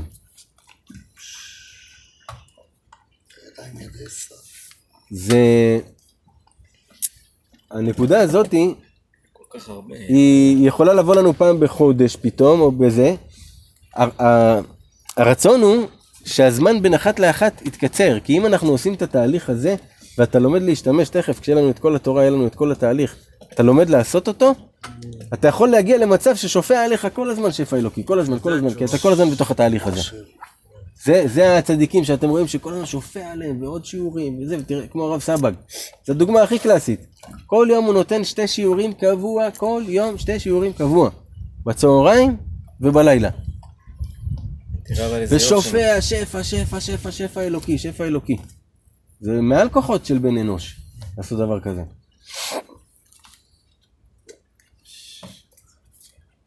עכשיו, זו נקודה מאוד חשובה לנו. ומי, שלומד, ומי שתורתו בלא הבנה בה שום חידוש, אין לדרוש אותה לרבים. כי התורה הזאת, שהיא בבחינת יעקב, בבחינת עיבור, אף על פי שהקדוש ברוך הוא מתענג בה, אבל אין לדרוש אותה כמו שהיא לרבים. את איזה תורה? תורה שאתה... עוד לא הבנת את אתה זה. לא. מבין אותה. בדיוק. כי אין לדרוש אלא דברים המבוררים. כמאמר אמור לחוכמה אחותי את. אם ברור לך הדבר כאחותך שהיא אסורה לך, אמור. ואם לאו, אל תאמרהו. בגלל זה כל הדברים, אני חושב, נראה לי ש... כשאתה רוצה להגיד, אם אתה כבר אומר לרבים, רק הדברים שברורים לך. לא רעיונות שנראה לך. ואז באמת גם אתה מקבל ביטחון, כי זה דברים, אתה יודע, אתה מדבר דברים שאתה יודע. אחותי. אתה לא מדבר תיאוריות שנראה לך, שנראה לך עכשיו מדי פעם זה. להגיד וואלה זה אני לא יודע. אפשר להתווכח עם האמת. כן. וזהו כי יעקב בחר לו יה. כשהיא בבחינת יעקב, בבחינת עיבור בלא מוחין, זאת הלימוד בחר לו הקדוש ברוך הוא, בבחינת ודגלו עלי אהבה. ואין לדרוש אותה לרבים. זאת אומרת, תורה שהיא בבחינת יעקב, הקדוש ברוך הוא משתעשע בה ואוהב אותה. את הזה שנראה לך דברים, ואתה מרחיב, ואתה חושב, ואתה עף עם עצמך וזה וזה, הוא אוהב אותה, אבל אין לדרוש אותה לרבים. לרבים, יעקב האחור. יעקב כן. כן. אבל, כתוב כי יעקב בחר לו יה, וישראל לסגולתו. ישראל אותיות לי ראש. ישראל מה? לי ראש. היינו, התגלות המוחין. יש לי ראש. המשכת אור הפנים הנ"ל. לי ראש. כשאתה, מבחינת? ישראל זה לי ראש. הלך. קיבלת מוחין. שכל. קיבלתי מוחין. החזרת את המוחש. המשכת אור הפנים הנ"ל, שפע אלוקי הנ"ל, בתוך הפנימי כנ"ל. זה בחינת ישראל. בבחינת ישראל אשר בך אתפאר. בך דייקה. שיתמשך עטרת תפארת היינו המקיפין הנ"ל, בך, בתוך הפנימיות. לסגולתו, זאת התורה יכול לדרוש אותה לרבים. שזה התורה שהיא גם מגיעה בשפע אלוקי, כמו נגיד אצל הרב סבא, כשהוא מגיע לו שפע אלוקי והוא פשוט, הוא דורש אותה ככה לרבים, אף על פי שהוא לא בירר את זה. בגלל שזו תורה שהיא מגיעה ישראל לסגולתו. גם אתה קולט על הבן אדם שהוא מדבר. כן, אתה רואה את זה. אז מה המהלך שהיה לנו כאן? יש לנו שכל שהוא שפע אלוקי. בשביל שהוא יושפע בכלל, שיהיה לנו כלי לקבל אותו, צריך את שבעת הנרות, נכון? ואז הוא מתחיל לשפוע. השכל הפנימי רק יונק ממנו, אבל אנחנו רוצים שהוא ייכנס, כל השכל המקיף הגדול הזה, ייכנס לתוך השכל הפנימי. זה קורה על ידי צעקה, בתורה ובתפילה. כשאתה עושה את המהלך הזה, של צעקה בתורה ובתפילה, יחד עם לשמור את שבעת הנרות, זה המהלך שמוליד עליך שפע אלוקי, כל הזמן נשפע עליך שפע, חמימות הלב, והשגות, וחיות. זה נקרא חיות, יש, יש דבר חי. תן דוגמה לצעקה. לא, לא, זה לא טוב, אם כולנו נבל, כולם דופקים פה צעקות. אתה בטוח צעקת קורא בתוך תפילה. פשוט תרים את הכל. האמת, עכשיו צעקתי בלב פשוט. יוצאים מהנשמה, צעקה שיש לך. כן. אי אפשר, אי אפשר, זה לא יעבוד, זה לצעוק, אה, תדר. להוציא את אבל זה. יכול להיות גם בקול, ממש פיזית. להוציא את כמו הכל. אחי, עכשיו שאתה נוסע הביתה, תצרח, פשוט. תצרח. אין לך מי להתבייש, אף אחד לא שומע אותך בתוך האוטו. אני- כלום, אבל תחשוב על זה, שבוע, הכל, אחי, לא? שאתה צורח, אתה שבוע, אחר. לא. תחשוב על זה, אני, אה, יאיר, שבן אדם חווה איזשהו משהו מסוים, רק נוגע לו זה. בלב, מתי שזה באמת נוגע לו בלב, הדבר הראשון שהוא זה, הוא, הוא צועק. ואם אתה צועק בתפילה, כשזה נוגע לך מהלב, שם אתה מקבל את המוח המהיר, את השכל הוא המהיר. יוצר לנו כן. כדי להרחיב לנו, כן. כדי זה לצרוך. הדלקה. ברוך השם. הוא אומר אבל שיכול להיות, כאילו, מגיע מצב בהתחלה שברגע אתה שומר את שבע הנרות, אז אתה מקבל את השכל האלוקי. ואתה תרגיש את זה. אבל יכול להיות שפתאום אחרי תקופה מסוימת, זה יכבה. זה ייעלם. ואז אתה תרצה את זה. אז הוא אומר, פה, תכניס את הצעקה. הוא לא אמר את פה. אתה כבר מרגיש את זה, אתה כבר חווית את, האור הזה, חווית את, ה- את, ה- את השפע האלוקי. פתאום אתה צמא לזה. וזה לא מגיע אליך. שאתה ישראל מרגיש- לסגולתו. כשאתה מרגיש לי- שיש לך צורך לצעוק, אז אתה תצעק. לא, זה לא רק בצורך, זה פרקטיקה. כן, אבל פרקטיקה פרקטיקה. שמגיעה מתוך תסכול של מתח מסוים, שיש בין איזשהו משהו שאתה אוחז לא אוחז בו. לא ממקום זה לא בהכרח, לא אחי. גם עכשיו. בעודך, כאן, ברגע הזה רואים יש לך שכל כן. מקיף ושכל פנימי, נכון? תמיד, תמיד יש אותו. יפה. עכשיו, אם אתה רוצה שיהיה לך חמימות הלב, ששלבת הלב תעלה מאליה ויהיה לך בעירה, אתה צריך שהשכל המקיף הזה ייכנס וייצור תנועה מהירה, כדי שתיוולד חמימות. כדי שתיוותר תנועה מהירה, אתה צריך שיהיה הרבה הכנסה של מקיפים לפנימיים, שתהיה תנועה שם. והתנועה הזאת קורית על ידי הצעקה. כן. אתה מבין? עכשיו, כן, אבל- זה, זה חייב להיות שניהם יחד, לא רק כשבא לך לצעוק. אם אתה רוצה כן. שתיווצר תנועה מהירה, כן, אז אני אומר שכל הדבר הזה מתפתח מתי שאתה רוצה. זה מה שאני אומר, שאתה רוצה, ושזה כן. מפריע לך, ושאתה כן. נמצא במקום שאני רוצה לאחוז וזה, אז כאילו גם יש לך משהו בפנים, שאתה מרגיש שאתה צע- שאתה באמת צועק. לא, אבל אתה, הנכון. אני רוצה סתם, אני רוצה שישפע עליי שפע שכל, אז אני צועק נכון. בתורה גם, לא, לא רק. בתפילה. פשוט קורא אני- תורה אני- וצועק אני אותה. דווקא הולך כאילו מהקו שבר, אה, בר כל פעם מנסה לסדר לעצמו אה, באופן לגיטימי והגיוני איזושהי תוכנית עבודה כזאת, אוקיי, אז נעשה ככה וככה וככה. וזה כאילו דברים שהם הם, הם, הם, הם, אה, כאילו מאוד גמישים ודינמיים עם הרגע שלך. ואם אתה כרגע נמצא במצב שאתה אוסף מקיפים חדשים, אז אתה אוסף מקיפים חדשים, אין לך מה לצעוק עדיין, כי אין לך משהו בעיבור. ומתי שיש לך משהו בעיבור, אז אתה כאילו מרגיש אותו. ואז, ואז כמו כן, שזה דווקא כן נותן לך כלים ו- תשמע, התורות של רבנו, אני מרגיש בול את הצורך של... אה, מתורה. דווקא לא מדברים ש... זה כל מיני דברים שלמדתי לאחרונה שהם ממש כאילו... זה, אמרתי את המשפט הזה מקודם. באתי אבל להגיד אתה לא צריך שאני לומד לדרוש ואני לא... שחור שאתה עדיין לא ברור לא אני כן, סך הכל דורש את זה שאני כן. לומד משהו מלא זמן ואני לא מבין בו כלום, כאילו. אין לי מה לדרוש בו. אז אני אומר, כאילו, על זה אני בא לומר. כן. תשמע, זה נכון. זה מגיע משתי- נקודות. תחשוב שאתה יכול להיות במעלה, תשמע, שהדרישה שלך היא עצמאות לתורה, לא מתוך מצוקה, אלא מתוך לא מצוקה, מתוך אתה- זה הרצון. גל ובר, גל ובר. אבל דווקא הוא מדבר על התפילה שלך. ה- הרצון הזה לשים את מה שלמדנו עכשיו בתוך איזה תבנית, הוא שגוי.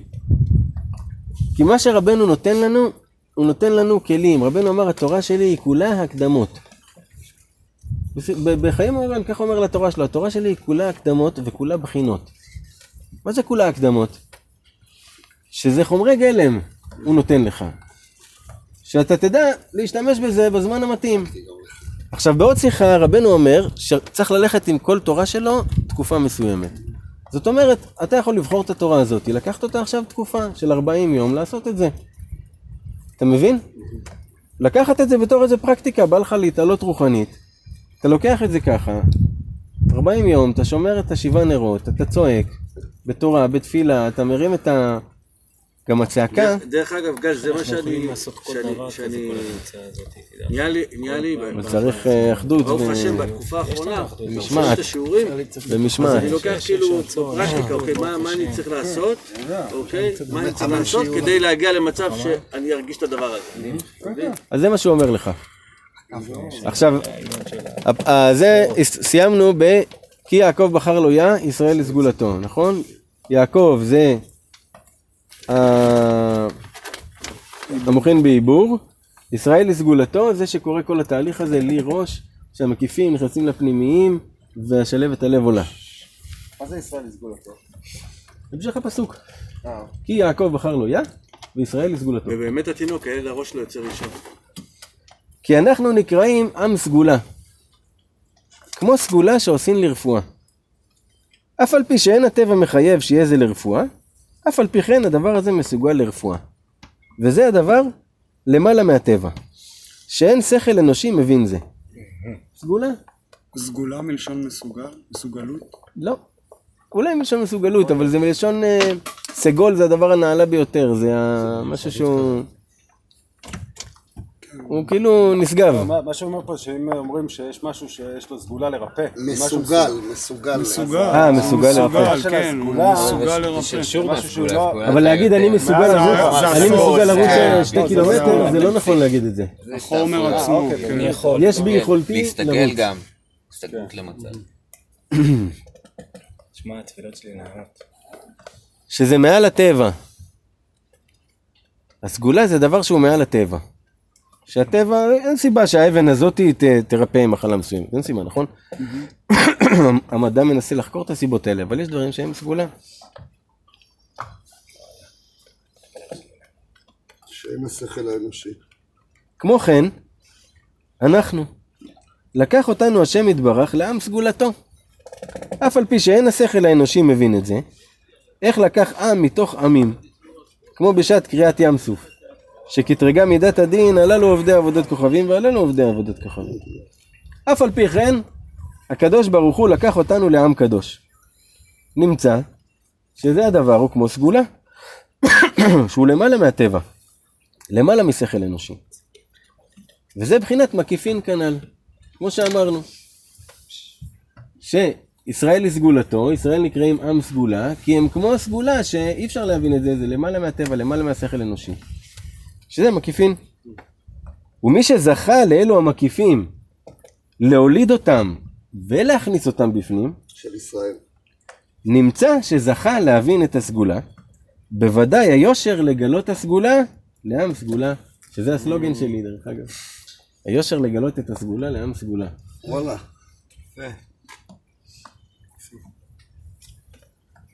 אז תראה מה הוא אומר כאן. ומי שזכה לתהליך הזה של להוליד את המקיפים ולהכניס אותם בפנים, נמצא שהוא זכה להבין את הסגולה. מה היושר? להפיץ. שיגלה לכולם את הסגולה. ומהי הסגולה? מהי הסגולה שהוא גילה? לגלות לעם הסגולה את הסגולה. מה, מה הסגולה שהוא גילה? גילה את השבע... גילה את הסגולה של עצמו. מה הסגולה שלו? לכל אחד מאיתנו אנחנו לא סגולה, לכל אחד יש סגולה, שאם האדם הזה נמצא כך וכך, מה הסגולה שלו? מסוגל? וואו. זה הסגולה שלו, זה מעל. השכל. גם שהוא בן עכשיו, כשאתה. מגלה למישהו אחר את הדרך, הוא מגלה את הסגולה שלו. זה היושר, לגלות לאנשים את הדרך, איך לגלות את הסגולה שלך. זה טמון בכל אחד. אתה רוצה לגלות את הסגולה שלך? שני דברים. תסיר את כל המונים האלה של השבע נרות שגורמים לך להתלהבות הלב מדברים אחרים, ותצעק בתורה ובתפילה. ויקרה לך תהליך של שפע אלוקי, ואז תלמד אחרים לעשות את זה. פתאום קלטתי שהסגולה שלך זה לגלות למה אתה מסוגל. למשל, אה, יאיר, אתה עכשיו מגלה את הסגולה שלך, כן? השם נותן לך דרך ההתכוונות הזאת לגלות למה אתה מסוגל לעשות בעולם. כן. זה הסגולה, מה אתה מסוגל לעשות? מה בא, הוא טמן בך, שזה הסגולה שלך, זה מה שאתה מסוגל. זה כמו מה שאמרנו לפני, ש- מסוגל לעשות את זה בעולם. כמו מה שאמרנו, שרבנו אמר, אני אעשה מכם צדיקים כמוני ממש. זה לא שכולנו נהיה רבי נחמן. כל אחד סגולתו. בדיוק, אבל כמו שאני בבחינה שלי, ככה אתם תהיו. כמו שרבנו פעם אמר לרבי חייקל, החזן שלו. רבי חייקל היה החזן של רבנו, היה לו קול נעים זמירות ממש. רבנו אמר לו, אם אתה תתבטל עליי ותעשה מה שאני אומר, אני אעשה ממך חידוש ב... בזמרה, כמו שאני חידוש בעניין שלי, ככה אתה תהיה חידוש בעניין שלך. זה מה ש... אבל הוא לא, הוא לא הצליח לעשות את זה, הוא לא הצליח, רבי חייקל. אבל עדיין היה לו קול נעים מאוד, ו... וכל מערכת עם כל המרכיבים שלה ינהגו בדיוק אותו דבר, היא לא תעבוד מעולם.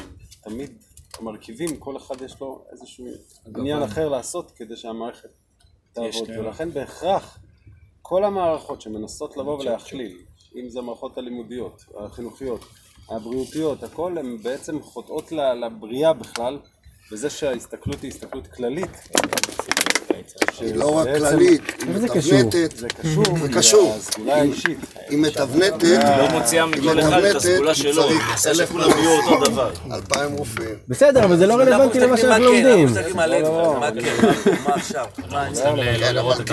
הלך זה לא. קשור שה- שהמערכת רוצה לעשות אותנו. אנחנו לומדים, אתה- בעד. עצמך. אני אומר את זה ברמה האישית של כל אחד. מכיוון שאנשים בונים את החלומות שלהם ואת הרצונות שלהם על בסיס רצונות ודברים שהם רואים ונראה להם ככה הם צריכים להיות. ואז הם הולכים לפי משהו מסוים. ולרוב המשהו הזה צריך להיות מאוד מאוד אישי שלך. אבל גם לזה נתן פתרון. וכך וכך. תנקה את מה שהוא אומר הארבע פה, אל תהיה שלך. כמו, כמוני, אלא, לא אומר פה, דיברנו על זה, אלא תביא את הסגולה של עצמך, כי יש לך. תפקיד מאוד ספציפי במכונה הכללית. הזאת. ואם אתה תאבד אותו ותלך תעשה תפקיד מאוד. נעלה, אבל הוא לא שלך, הוא לא לעניין, אתה מפר את האיזון. זה בדיוק מה שזה, נכנסתי את זה לגוף האדם.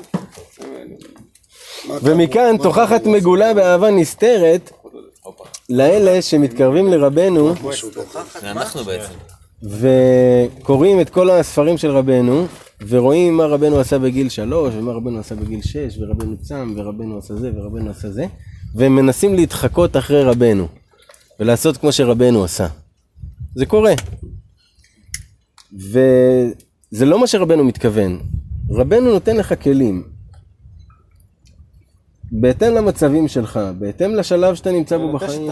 כל אחד כן, לפי יכולתו. קח את הכלי הזה, תעשה. תהליך. אל תשכפל יהלום אחר. כן, אתה לא יכול לשכפל יהלום הוא גם אחר. אמר את זה במפורש. אתה גם לא באמת אמר רואה שזה יהלום, אתה לא רואה את הכלי. נותן לכם את הכלי, וזהו. אני, הוא אומר, אני הולך בדרך, כאילו, אני סולל לכם דרך, אני קוצים דרדרים, הכל אני זה.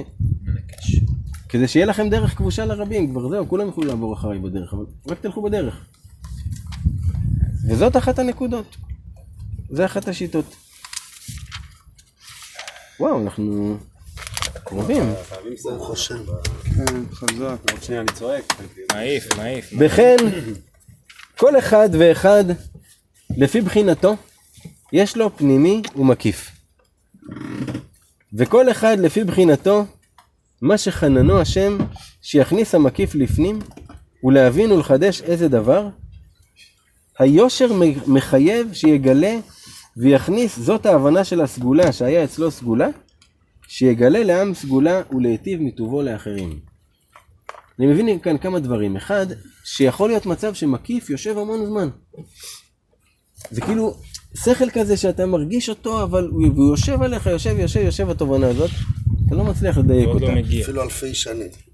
אם תצליח להכניס אותו, ייכנס לך עכשיו המקיף הזה, היושר שתגלה אותו לאחרים. עכשיו, מה הדבר הנוסף שאני מבין? שרבנו בהתחלה אמר, לכל אחד יש פנימי ומקיף, נכון? כן. אז כל הזמן יש לך יושר לגלות את מה שאצלך כרגע פנימי. לא את המקיף אתה צריך לגלות, כי אמרנו את הדברים המבוררים, מה שבפנימי אצלך. לגלות החוצה לא לעצמך. לגלות החוצה לאחרים. אבל הסגולה היא גם אה, איזה מדרגה כזאת. לגלות זה לא רק כאילו לספר לאחרים, זה לגלות להוציא החוצה, כן. להראות לאחרים. כן, כן, כן, ממש. ממש. הסגולה לספר לעם סגולה ש... היושר לגלות את הסגולה לעם סגולה. צריך סטיקר כזה, לא? וואו, אגב, זה אומר עוד דבר. של אהבת לרעך כמוך, כי כל בן אדם יש לו את ההרכב המאוד מאוד ספציפי שלו, וגם אם לך נראה שאתה, אתה, הוא חייב להיות ככה, ו- ואתה נכנס איתו לאיזשהו ויכוח, ואתה לא מבין למה הוא לא מבין, אז עכשיו אתה יכול להבין למה הוא לא מבין, כי כל אחד נמצא במקום המאוד מאוד ספציפי שלו. וזה, זה בפרט, בפרט, בפרט, בפרט עם הילדים שלנו צריך לעשות. נכון, ברגע. שאתה מבין משהו, דייגו, אתה צריך לגלות אותו לילדים שלך. כן. באמת זה הדבר הראשון שעליי שהתחלנו כמו לקרוא. מרדכי. אתה לא יכול להסתיר את זה מהם. אני אומר, בגלל שאני כל כך, היא עושה את מלווה זה אותי שנים שלך, השלבת הזאת, כמו מנהיג העדה. שאני חושב שהם יכולים להבין את ההתחלה לפחות, כאילו, יכול אני לשבת יפה. כן, קטע כן. שלא לשקר ופה לשם, ואיך זה עובד. כן, אחי. דבר שיכול לשבת למה. לא להגיד להם את זה? בכלים שלהם. כן, הם אתה בדמיון שלהם זה יבוא. יאללה. וזה פירוש פירקא רביעה דספרא דצניעותא עתיקא תמיר וסתים. זעירא דאנפין התגליה ולא התגליה. עתיקא זה בחינת המקיפין הנ"ל. שאין תמורים וסתומים מכל צד בכל המשך הזמן של עולם הזה. ולא יתגלה אלא לעתיד. שיש דברים, כמו שאמרנו, הידיעה והבחירה, שהם תמירים וסתומים. הם לא יתגלו כל הזמן של העולם הזה. זאת אומרת, השאלות האלה, הזמן של העולם הזה לא מספיק לענות את התשובה. כי צריך כל כך הרבה הקדמות על הקדמות על הקדמות, שאין מספיק זמן בששת אלפים שנה לענות את התשובה על זה. זה יותר מהשכל. אבל בזעיר אנפין, מה זה זעיר אנפין? אצלך בעצמך. כשכתוב בקבלה זעיר אנפין, מדובר עליך. כשכתוב אריך אנפין, מדובר על הפנים הגדולות. בגלל זה זה לא נכון תמיד להשליך על עצמך מכל דבר. כי רק כשמדברים על זעיר אנפין, מדברים עליך. אבל בזעיר אנפין, חוכמות של האדם, שהאדם יכול להשיג אותם, גם בהם יש פנימי ומקיף. וכל אחד לפי בחינתו, יש לו פנימי ומקיף. ואלו המבוכות הנ"ל, שאי אפשר לשכל האדם להשיגם, הם מבחינת עתיקה. וכל החוכמות שיכול מוח אנושי להשיג אותם, הם בחינת זעירא דאנפין. ולפעמים הם בהיעלם, בבחינת עיבור כנ"ל, שזה בחינת לא התגליה. אז זעיר אנפין. וכשנתגלה לו, אז בבחינת התגליה. כי מה ספרא דצניותא אמר? זעירא דאנפין התגליה ולא התגליה. מתי לא מתי. התגליה ולא התגליה. עם פרדוקס. זה כביכול פרדוקס, אבל מה זה אומר התגליה ולא התגליה? התגליה זה כשהמוחין התגלו לך, לא התגליה שהמוחין הם מקיפים שלא מתגלים. וכשנתגלה לו אז בבחינת התגליה. וכל זמן שהיה הדבר אצלו בבחינת לא התגליה, בבחינת העלם, הווה אצלו כמו סגולה, כנ"ל, נכון? כי מה שאנחנו לא מבינים הוא סגולה. ואחר כך כשנתגלה לו, אזי ייטיב מטובו לאחרים כנ"ל. פה הוא כאילו הראה איך על ה... על השלוש שורות האלה מ... מספרא דצניותא, הוא הביא את כל התורה הזאת, משם אנחנו לומדים את כל מה שהוא לימד. אתה קולט איזה, מה רבנו, איזה שכל היה לו? אתה היית יכול להבין דבר כזה אם היית קורא את הכמה שורות האלה? תשמע, זה מטורף, מטורף. פשוט מטורף.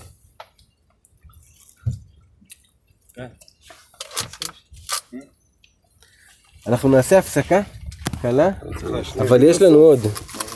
יאללה, נמשיך. נחמו נחמו עמי יאמר אלוהיכם. כן? כל הצרות והייסורים והגלות אינו אלא לפי ערך חסרון הדעת.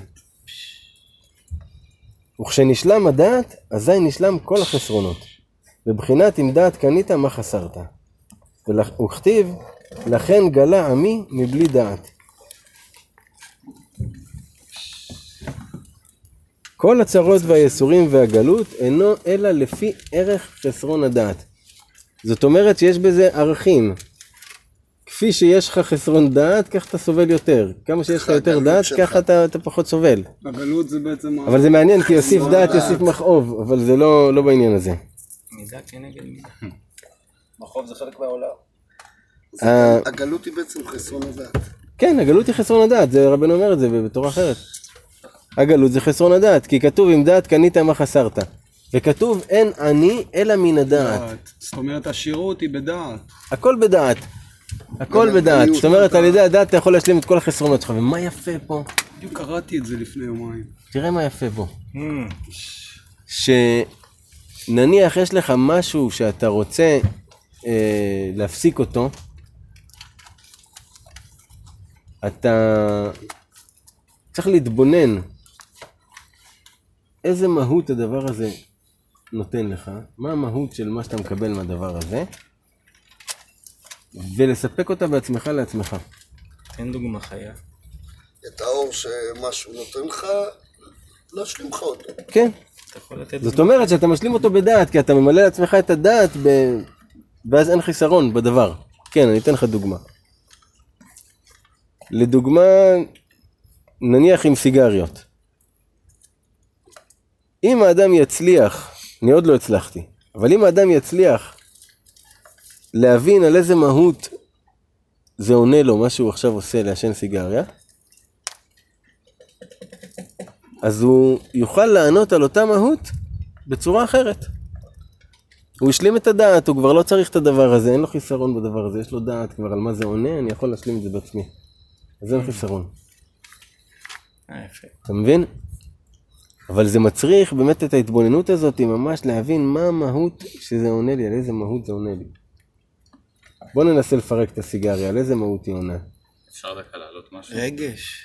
אני הייתי אצל מנטור אחד, אנטי רוקינס באיזה סדנה, ודיבר על זה, לפרק את זה, והמהויות האלה שכאילו, הוא אמר שאפשר לפרק את הבעיות לשש מהויות, Mm. כל האנוש, משמעותיות, אה, תרומה, גדילה כאילו של contribution, כאילו, אתה צומח כזה, גדילה כזאתי, אה, יש לך significance, אה, וואו וואו. פחות... אה, אמור לחוכמה אחותי את. אולי נשימה מודעת.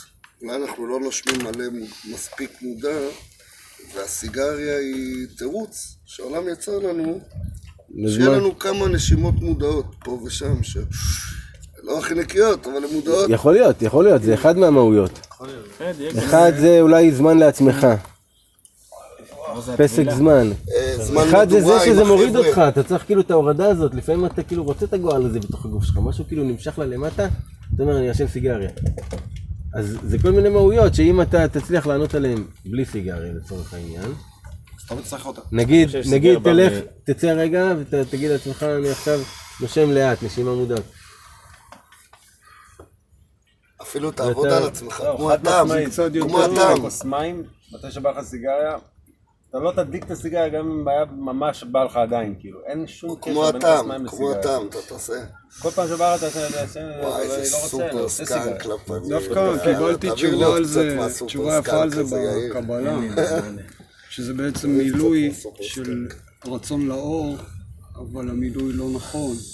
אתה משלים את זה עם איזה משהו... סיפוק. בדיוק, סיפוק. מהיר. כל הכבוד, אנחנו רוצים. להבין מה הסיפוק, מה המהות שלו. מה המהות של מה שחסר לך שם. אם תבין מה המהות, תוכל למלא אותה בדעת. ועיקר החיים נצחיים יהיה לעתיד. מחמת הדעת, שירבה הדעת, שידעו הכל את השם. ועל ידי הדעת יוכללו באחדותו. ואז יחיו חיים נצחיים כמוהו. כי על ידי הידיעה נכללים בו. כמאמר החכם, אילו ידעתיו היטיב. זאת אומרת שעל ידי הידיעה יהיו נכללים בקדוש ברוך הוא. ואז הם יהיו נכללים בחיים נצחיים. יהיו נכללים, זה אומר שהם כלי או... לעתיד או לבוא, נכללים? נכלל זה מתבטל אל, ה... אל האינסוף, ואז האינסוף הוא חי נצחי, אז אתה גם כן חי נצחי. ועיקר הידיעה יהיה לעתיד, כמו שכתוב, "הוא- כי מלאה הארץ דעה. ומחמת הדעת לא יחסר כל טוב, ויהיה כולו טוב. ואפילו העכו"ם יד... ידעו ביתרון הדעת. אבל לא כמונו. אנחנו הכהנים. וידעו שהגדולה שהיה להם והשפלות שהיה לנו בזמן הגלות, כל זאת הגדולה היה לנו. אף על פי שעכשיו אי אפשר להבין את זה, כי אין להכחיש החוש.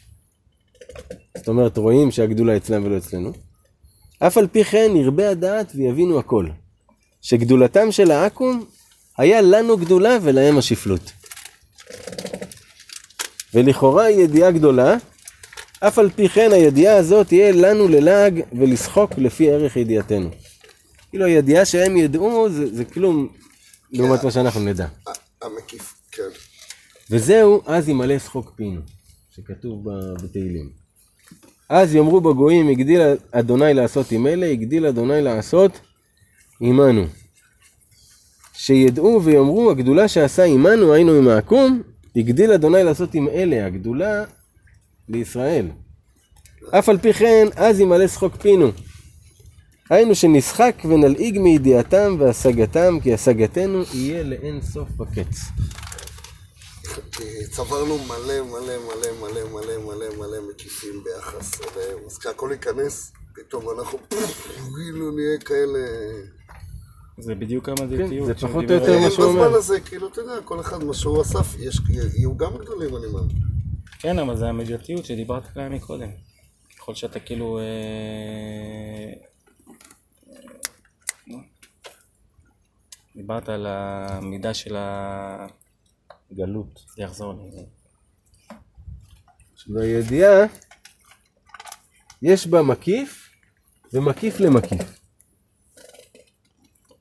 כמובן לעיל על פסוק בעלותך את הנרות. שמעתם? יש מקיף ומקיף למקיף. צעק פעמיים. אני... וזהו, נחמו נחמו, היינו מקיף ומקיף למקיף. שהידיעה היא עיקר הנחמה של כל הצרות. שזה שכתוב, אין הדינים נמתקין אלא בשורשן. זאת אומרת, אם יש איזושהי בעיה או איזשהו חיסרון או משהו כזה, אפילו אם חסר לך משהו, והתגלה לך בידיעה ברורה שחסר לך את הדבר הזה, בשביל סיבה טובה יותר שתצמח מזה. זה ברור לך, זה התגלה לך בידיעה. אין לך חיסרון יותר. נכון? כי אתה יודע, יש לך ידיעה בדבר הזה.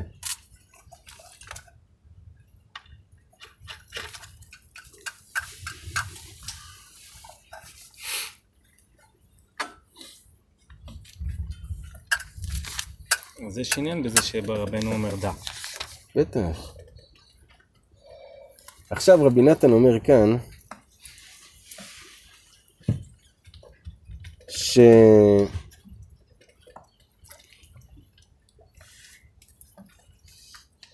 הוא שמע את רבנו מדבר על העניין הזה, ו... שזה העניין הזה, כאילו בעוד פעם הוא שמע אותו מדבר על זה, ואז הוא מביא את זה כאן. ובתחילה התחיל לדבר מעניין חיים ומיתה. ענה ואמר, בין חיים למיתה אין חילוק, כי אם במידת אמה אחת, שעכשיו האדם שוכן בכאן ואחר כך הוא שוכן שם. זאת אומרת, הוא אמר, מה ההבדל בין חי למת? אמה אחת.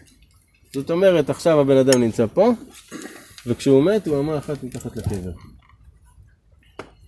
וזה שרבנו אמר ש, שהאדם צריך להרגיל את עצמו להיות כמו מת. זאת אומרת, לא להיות קשור לדברים. כי הצער של המת הוא מכל הדברים שהוא קשור אליהם, שהוא נפרד עכשיו מכולם, שהוא חווה את הפרדות, כל הפרדות.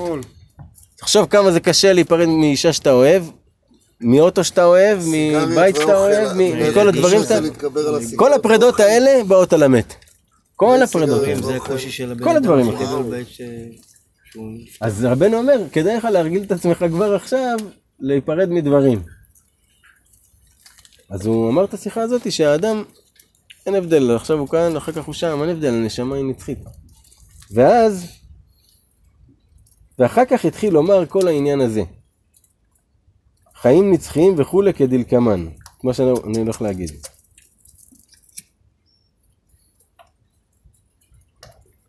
אז שמעתי מפיו הקדוש כל העניין הזה וזהו. חיים נצחיים, עכשיו כאילו הוא נכנס לאיזה עניין שרבי נתן אומר שכשהוא סיפר לו את זה הוא פתח בעניין הזה.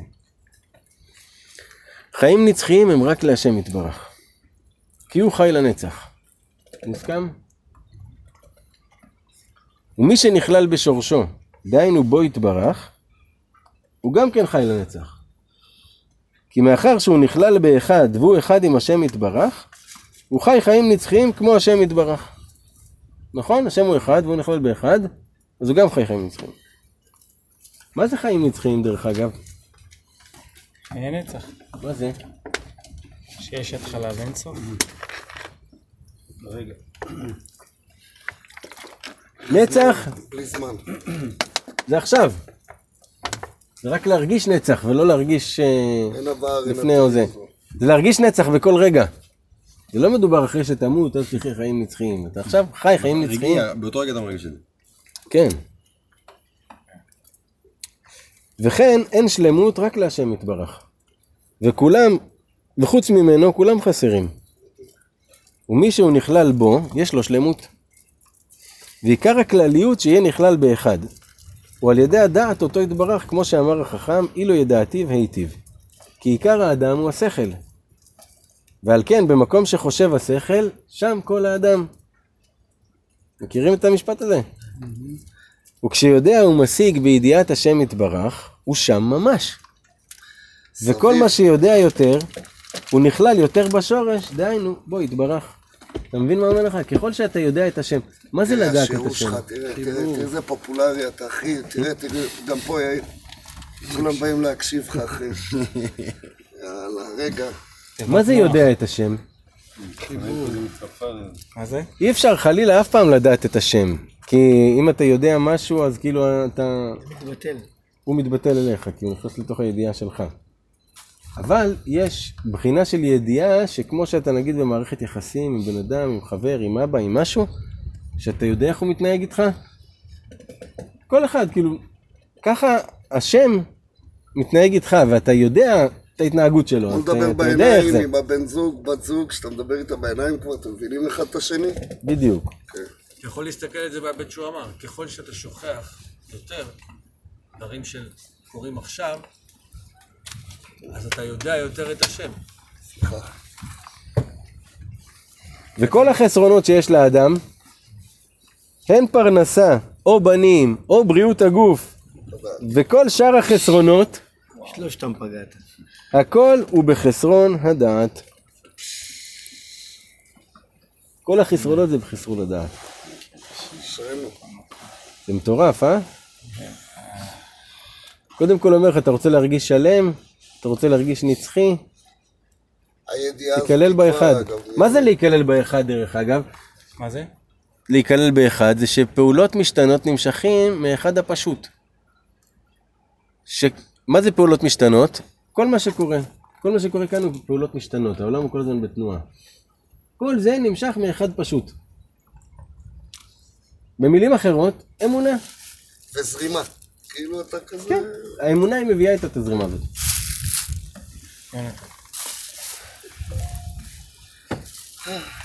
ואף שיש חסרים לגמרי מהדעת ויש להם כל טוב, באמת כל מה שיש להם אינו כלום. זאת אומרת, גם אלה שנראים לך שאין להם בכלל דעת בידיעת השם ויש להם כל טוב של העולם הזה, באמת אין להם כלום. כי מה זה 70 שנה לעומת נצח, תגיד לי, אלירן? איפה זה? איפה זה בכלל? צייר לי 70 שנה על רצף של נצח. כל מה שיש לך פה. כלום. אתה מבין? אתה פה לאיזשהו מסע להכיר את השם. פרק זמן. כלום.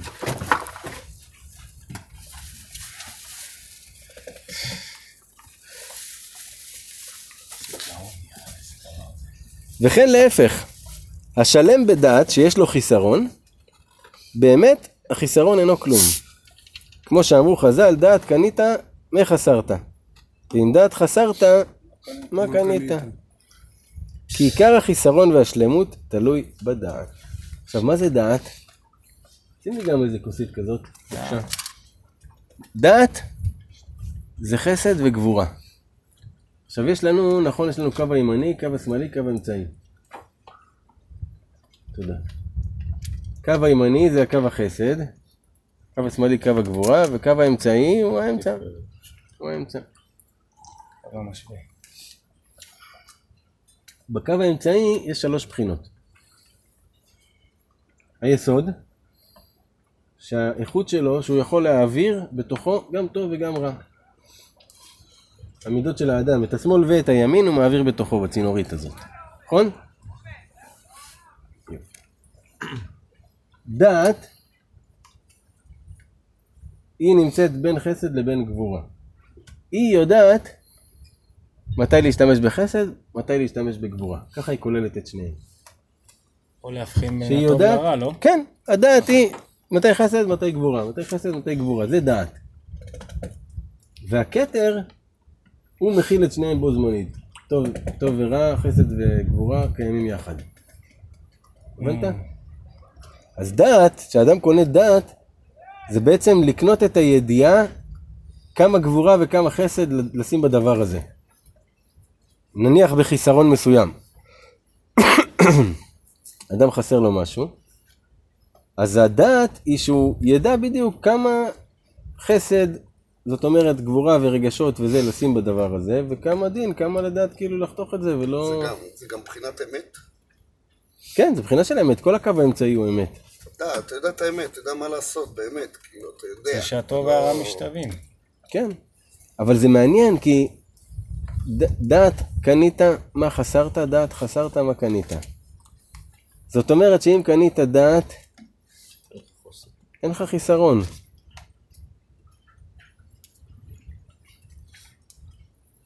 וזה מטורף, כי כל הפעולות, לא כל, אבל רוב הפעולות שלנו הם כדי למלא איזשהו חיסרון.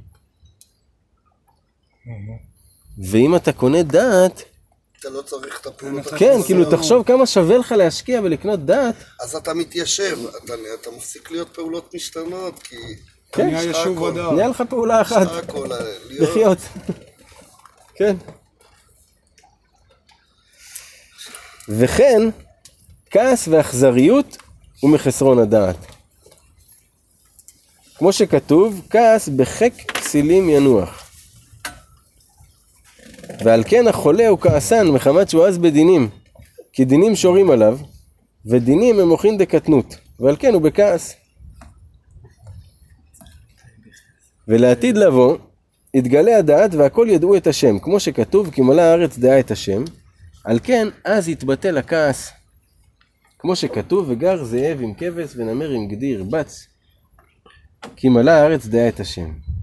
כי עכשיו אי אפשר להם לגור יחד זאב עם כבש, מחמת מידת הכעס.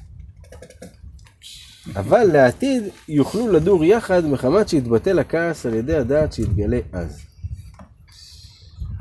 זאת אומרת, הדעת שתהיה בבני אדם, שכולם ידעו את השם למקטנם ועד גדולם. מה זה ידעו את השם? שכולם ידעו בידיעה ברורה שכל מה שקורה זה השם עושה את זה, השם משגיח את זה, כל הפעולות המשתנות האלה נמשכות מאחד פשוט שהוא עושה את הכל. הכל, זה אומר, הדברים הקטנים, הדברים הגדולים, צורת המחשבה שלך, כל דבר. כל דבר, העין שלך שקופצת, החולצה שמיקי לובש,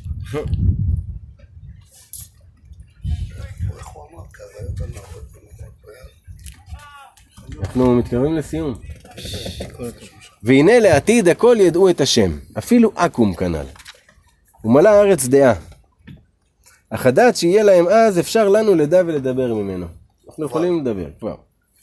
אך הדעת שיהיה לנו אז, אי אפשר כעת אפילו לדבר ממנו. כי כל השלמות והטובות שיש לעכו"ם עכשיו, שיש לעכו"ם עכשיו, באמת אינו כלום כנ"ל. עם דעת חסרת וכולי. ואדרבה, כל גדולתם וטובתם, הכל הוא לטובתנו. פש, זה גם כן ידיעה מאוד מעניינת, שכל מה שקורה בגויים וכל זה, זה כי זה לטובתנו. מלאכתם. של צדיקים נעשית בידי אחרים. העולם היה צריך להתפתח, אבל הם פיתחו אותו. אבל הם גם קונים דעת. כן. הם גם קונים דעת. אבל, אבל את הדעת שיש לנו, זה זה לא... רק לנו לעתיד זה לבוא. כהנים, אנחנו- אנחנו- שם לנו את המילה דעת במקום יותר הם. מפתחים את הארץ, אנחנו מפתחים את הקשר לא. לנו יש בגויים נשמה. אמונה בגויים אל תאמין. אני לא יודע אם אין להם. לנו יש נשמה יהודית. ועל כן לעתיד יחיו חיים נצחיים, כי אז יתגלה הדעת ויהיו נכללים באחד. כי לעתיד שיתגלה הדעת ידעו שאין שום רע בעולם כלל, רק כולו טוב וכולו אחד. וגם הגלות הוא רק מחסרון הדעת. עכשיו תראה כאן כמה חידושים שרבנו מביא. ודע שגם לעתיד שתמלא הארץ דעה ויהיה נעשה מהשכל המקיף שכל פנימי, כן, אפילו בזמן הזה, גם אז יהיו מקיפים אחרים. כי בוודאי לא ידעו מהות השם יתברך, אי אפשר לדעת את המהות של השם. רק כל אחד ישיג לפי מדרגתו ולפי עבודתו ויגיעתו וטורחו. אשר יגע וטרח בזה העולם בשביל השם יתברך. זאת אומרת, ברגע שאדם נפטר הוא מקבל איזה מקיף שנוצר מכל מה שהוא עשה, אבל עדיין הוא רוצה להתקדם. ומה זה היגיעה והטרחה? כל מה שאתה עושה בעולם הזה בשביל השם. מה, כל מה שאתה מנסה תפילה, להבין. תפילה, תורה, מצוות. להיות בן אדם טוב. דרך, ערכים, חינוך. ואף שכולם יזדככו ואפילו עכו"ם, אף על פי כן יהיה הפרש גדול בינינו לבינם. כי מה שיהיה אצלם הש- השגה וידיעה גדולה, יהיה אצלנו שחוק ודבר פשוט, ולא יהיה נחשב בעינינו להשגה כלל.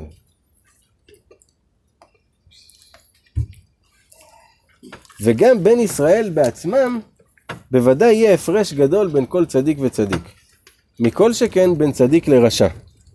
כי מה שיהיה מקיף לזה, יהיה פנימי לזה. כנ"ל.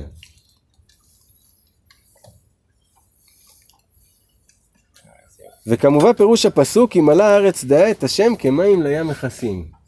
כי בשכל המשותף יהיו כולם שווים. שהכל ידעו את השם, אפילו עכו"ם. אך בעמקות החוכמה, יהיה כל אחד לפי מדרגתו כמים המכסים לים. שלמעלה המים שווים בכל מקום, אך בעמקות הם מובדלים מאוד. נכון, המים מלמעלה הכל שווה, אבל למטה... יש הבדל ב... כי בזה המקום המים נמוכים וסמוכים לארץ, ובמקום אחר עמוקים יותר ויותר, ובמקום אחר הם עמוקים עד התהום. כן יהיה בהשגת השם יתברך לעתיד. וזהו כל צדיק נחווה מחופתו של חברו, כי כשמגיע להשגה שלא ידע מזה קודם, והוא אצלו דבר חדש, אזי נתלהב ונבער מאור ההשגה הזאת שהיא נפלאת אצלו. אבל מי שכבר עבר בזאת ההשגה, והוא משיג עתה דברים נוראים וגדולים מזו ההשגה, אין לו שום התלהבות מזאת ההשגה. וזה כל צדיק נבער מחופתו של חברו. שמה שהלהיב את ההוא עכשיו מלהיב את זה. והעניין מבואר יותר על פי מה שמבואר למעלה. רבי נתן לא סתם מבאר, אף על פי שנראה לנו שהבנו, אם רבי, אם רבי נתן מבאר, זה. זה אומר שיש צורך לביאור. מה זה ביאור? אה, שים בו אור. שים בו אור. פנס. על נקודה שיכול להיות שאתה לא הבנת כהלכה. להעיר. והעניין מבואר יותר על פי מה שמבואר למעלה. שעל ידי תנועת השכל וכולי, מה שאמרנו, שתנועת השכל מולידה חום ושפע אלוקי. שהוא בחינת שפע אלוקי, היינו השגת המקיפין, השגת הדעת הקדוש, על ידי זה נולד חום בלב וכולי. נמצא שעיקר החמימות וההתלהבות היא קדושה, הוא על ידי השגת המקיפין, השגת הדעת כנ"ל. ובזה מבואר היטב עניין זה. שאצל זה הצדיק יהיה נחשב להשגה גדולה עד שיהיה נכווה ממנה, ואצל השני כלום. ואצל הצדיק הגבוה ממנו אין זה נחשב אצלו להשגה כלל, ואינו נכווה, נכווה ונתחמם כלל מהשגה זאת, רק הוא צריך לחפות ולכסות עצמו בהשגה אחרת גבוהה יותר.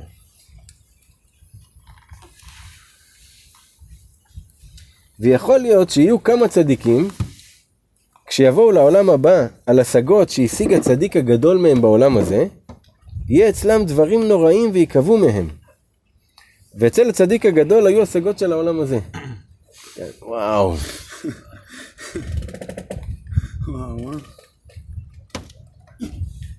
וכן אצל עכו"ם, יהיה זה אצלם השגה גדולה כשיבוא על סתם יהדות פשוט של איש הישראלי, שיש לו בזה העולם. היינו שידעו מעבודות ישראל ומקדושת המצוות שלהם שעשו בעולם הזה, יהיה אצלם השגה מה שידעו וירגישו קצת קדושה.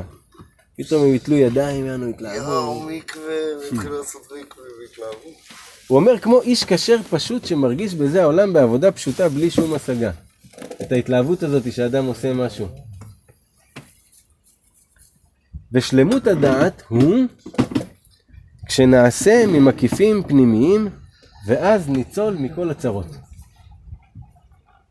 זאת אומרת, אם אני מבין נכון, זה גם תרופה למצב שאתה בצרה או במשהו כזה, תקדש את השבעת הנרות שלך ותצעק, ותתחיל תנועה של אה, הכנסת דעת. מקיפים, תקבל דעת, תתחיל לזרום עליך דעת, הצרה תתבטל מעליך. יש גם עניין כזה שהקליפות מוכר. למשל, כשאחד מצפה ואורב לחברו להורגו, אזי צריך לשנות את המלבושים כדי שלא יכירו אותו. כמו שכתוב, משנה פניו ותשלחהו.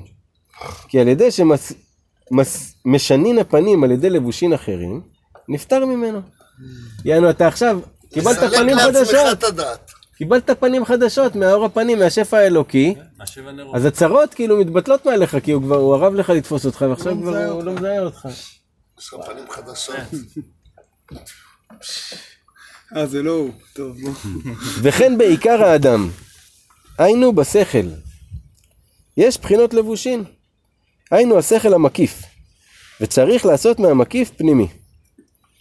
ולעשות לו מקיפין אחרים, היינו בחינת מלבושים אחרים. ועל ידי זה ניצול מכל עורב ומסטין.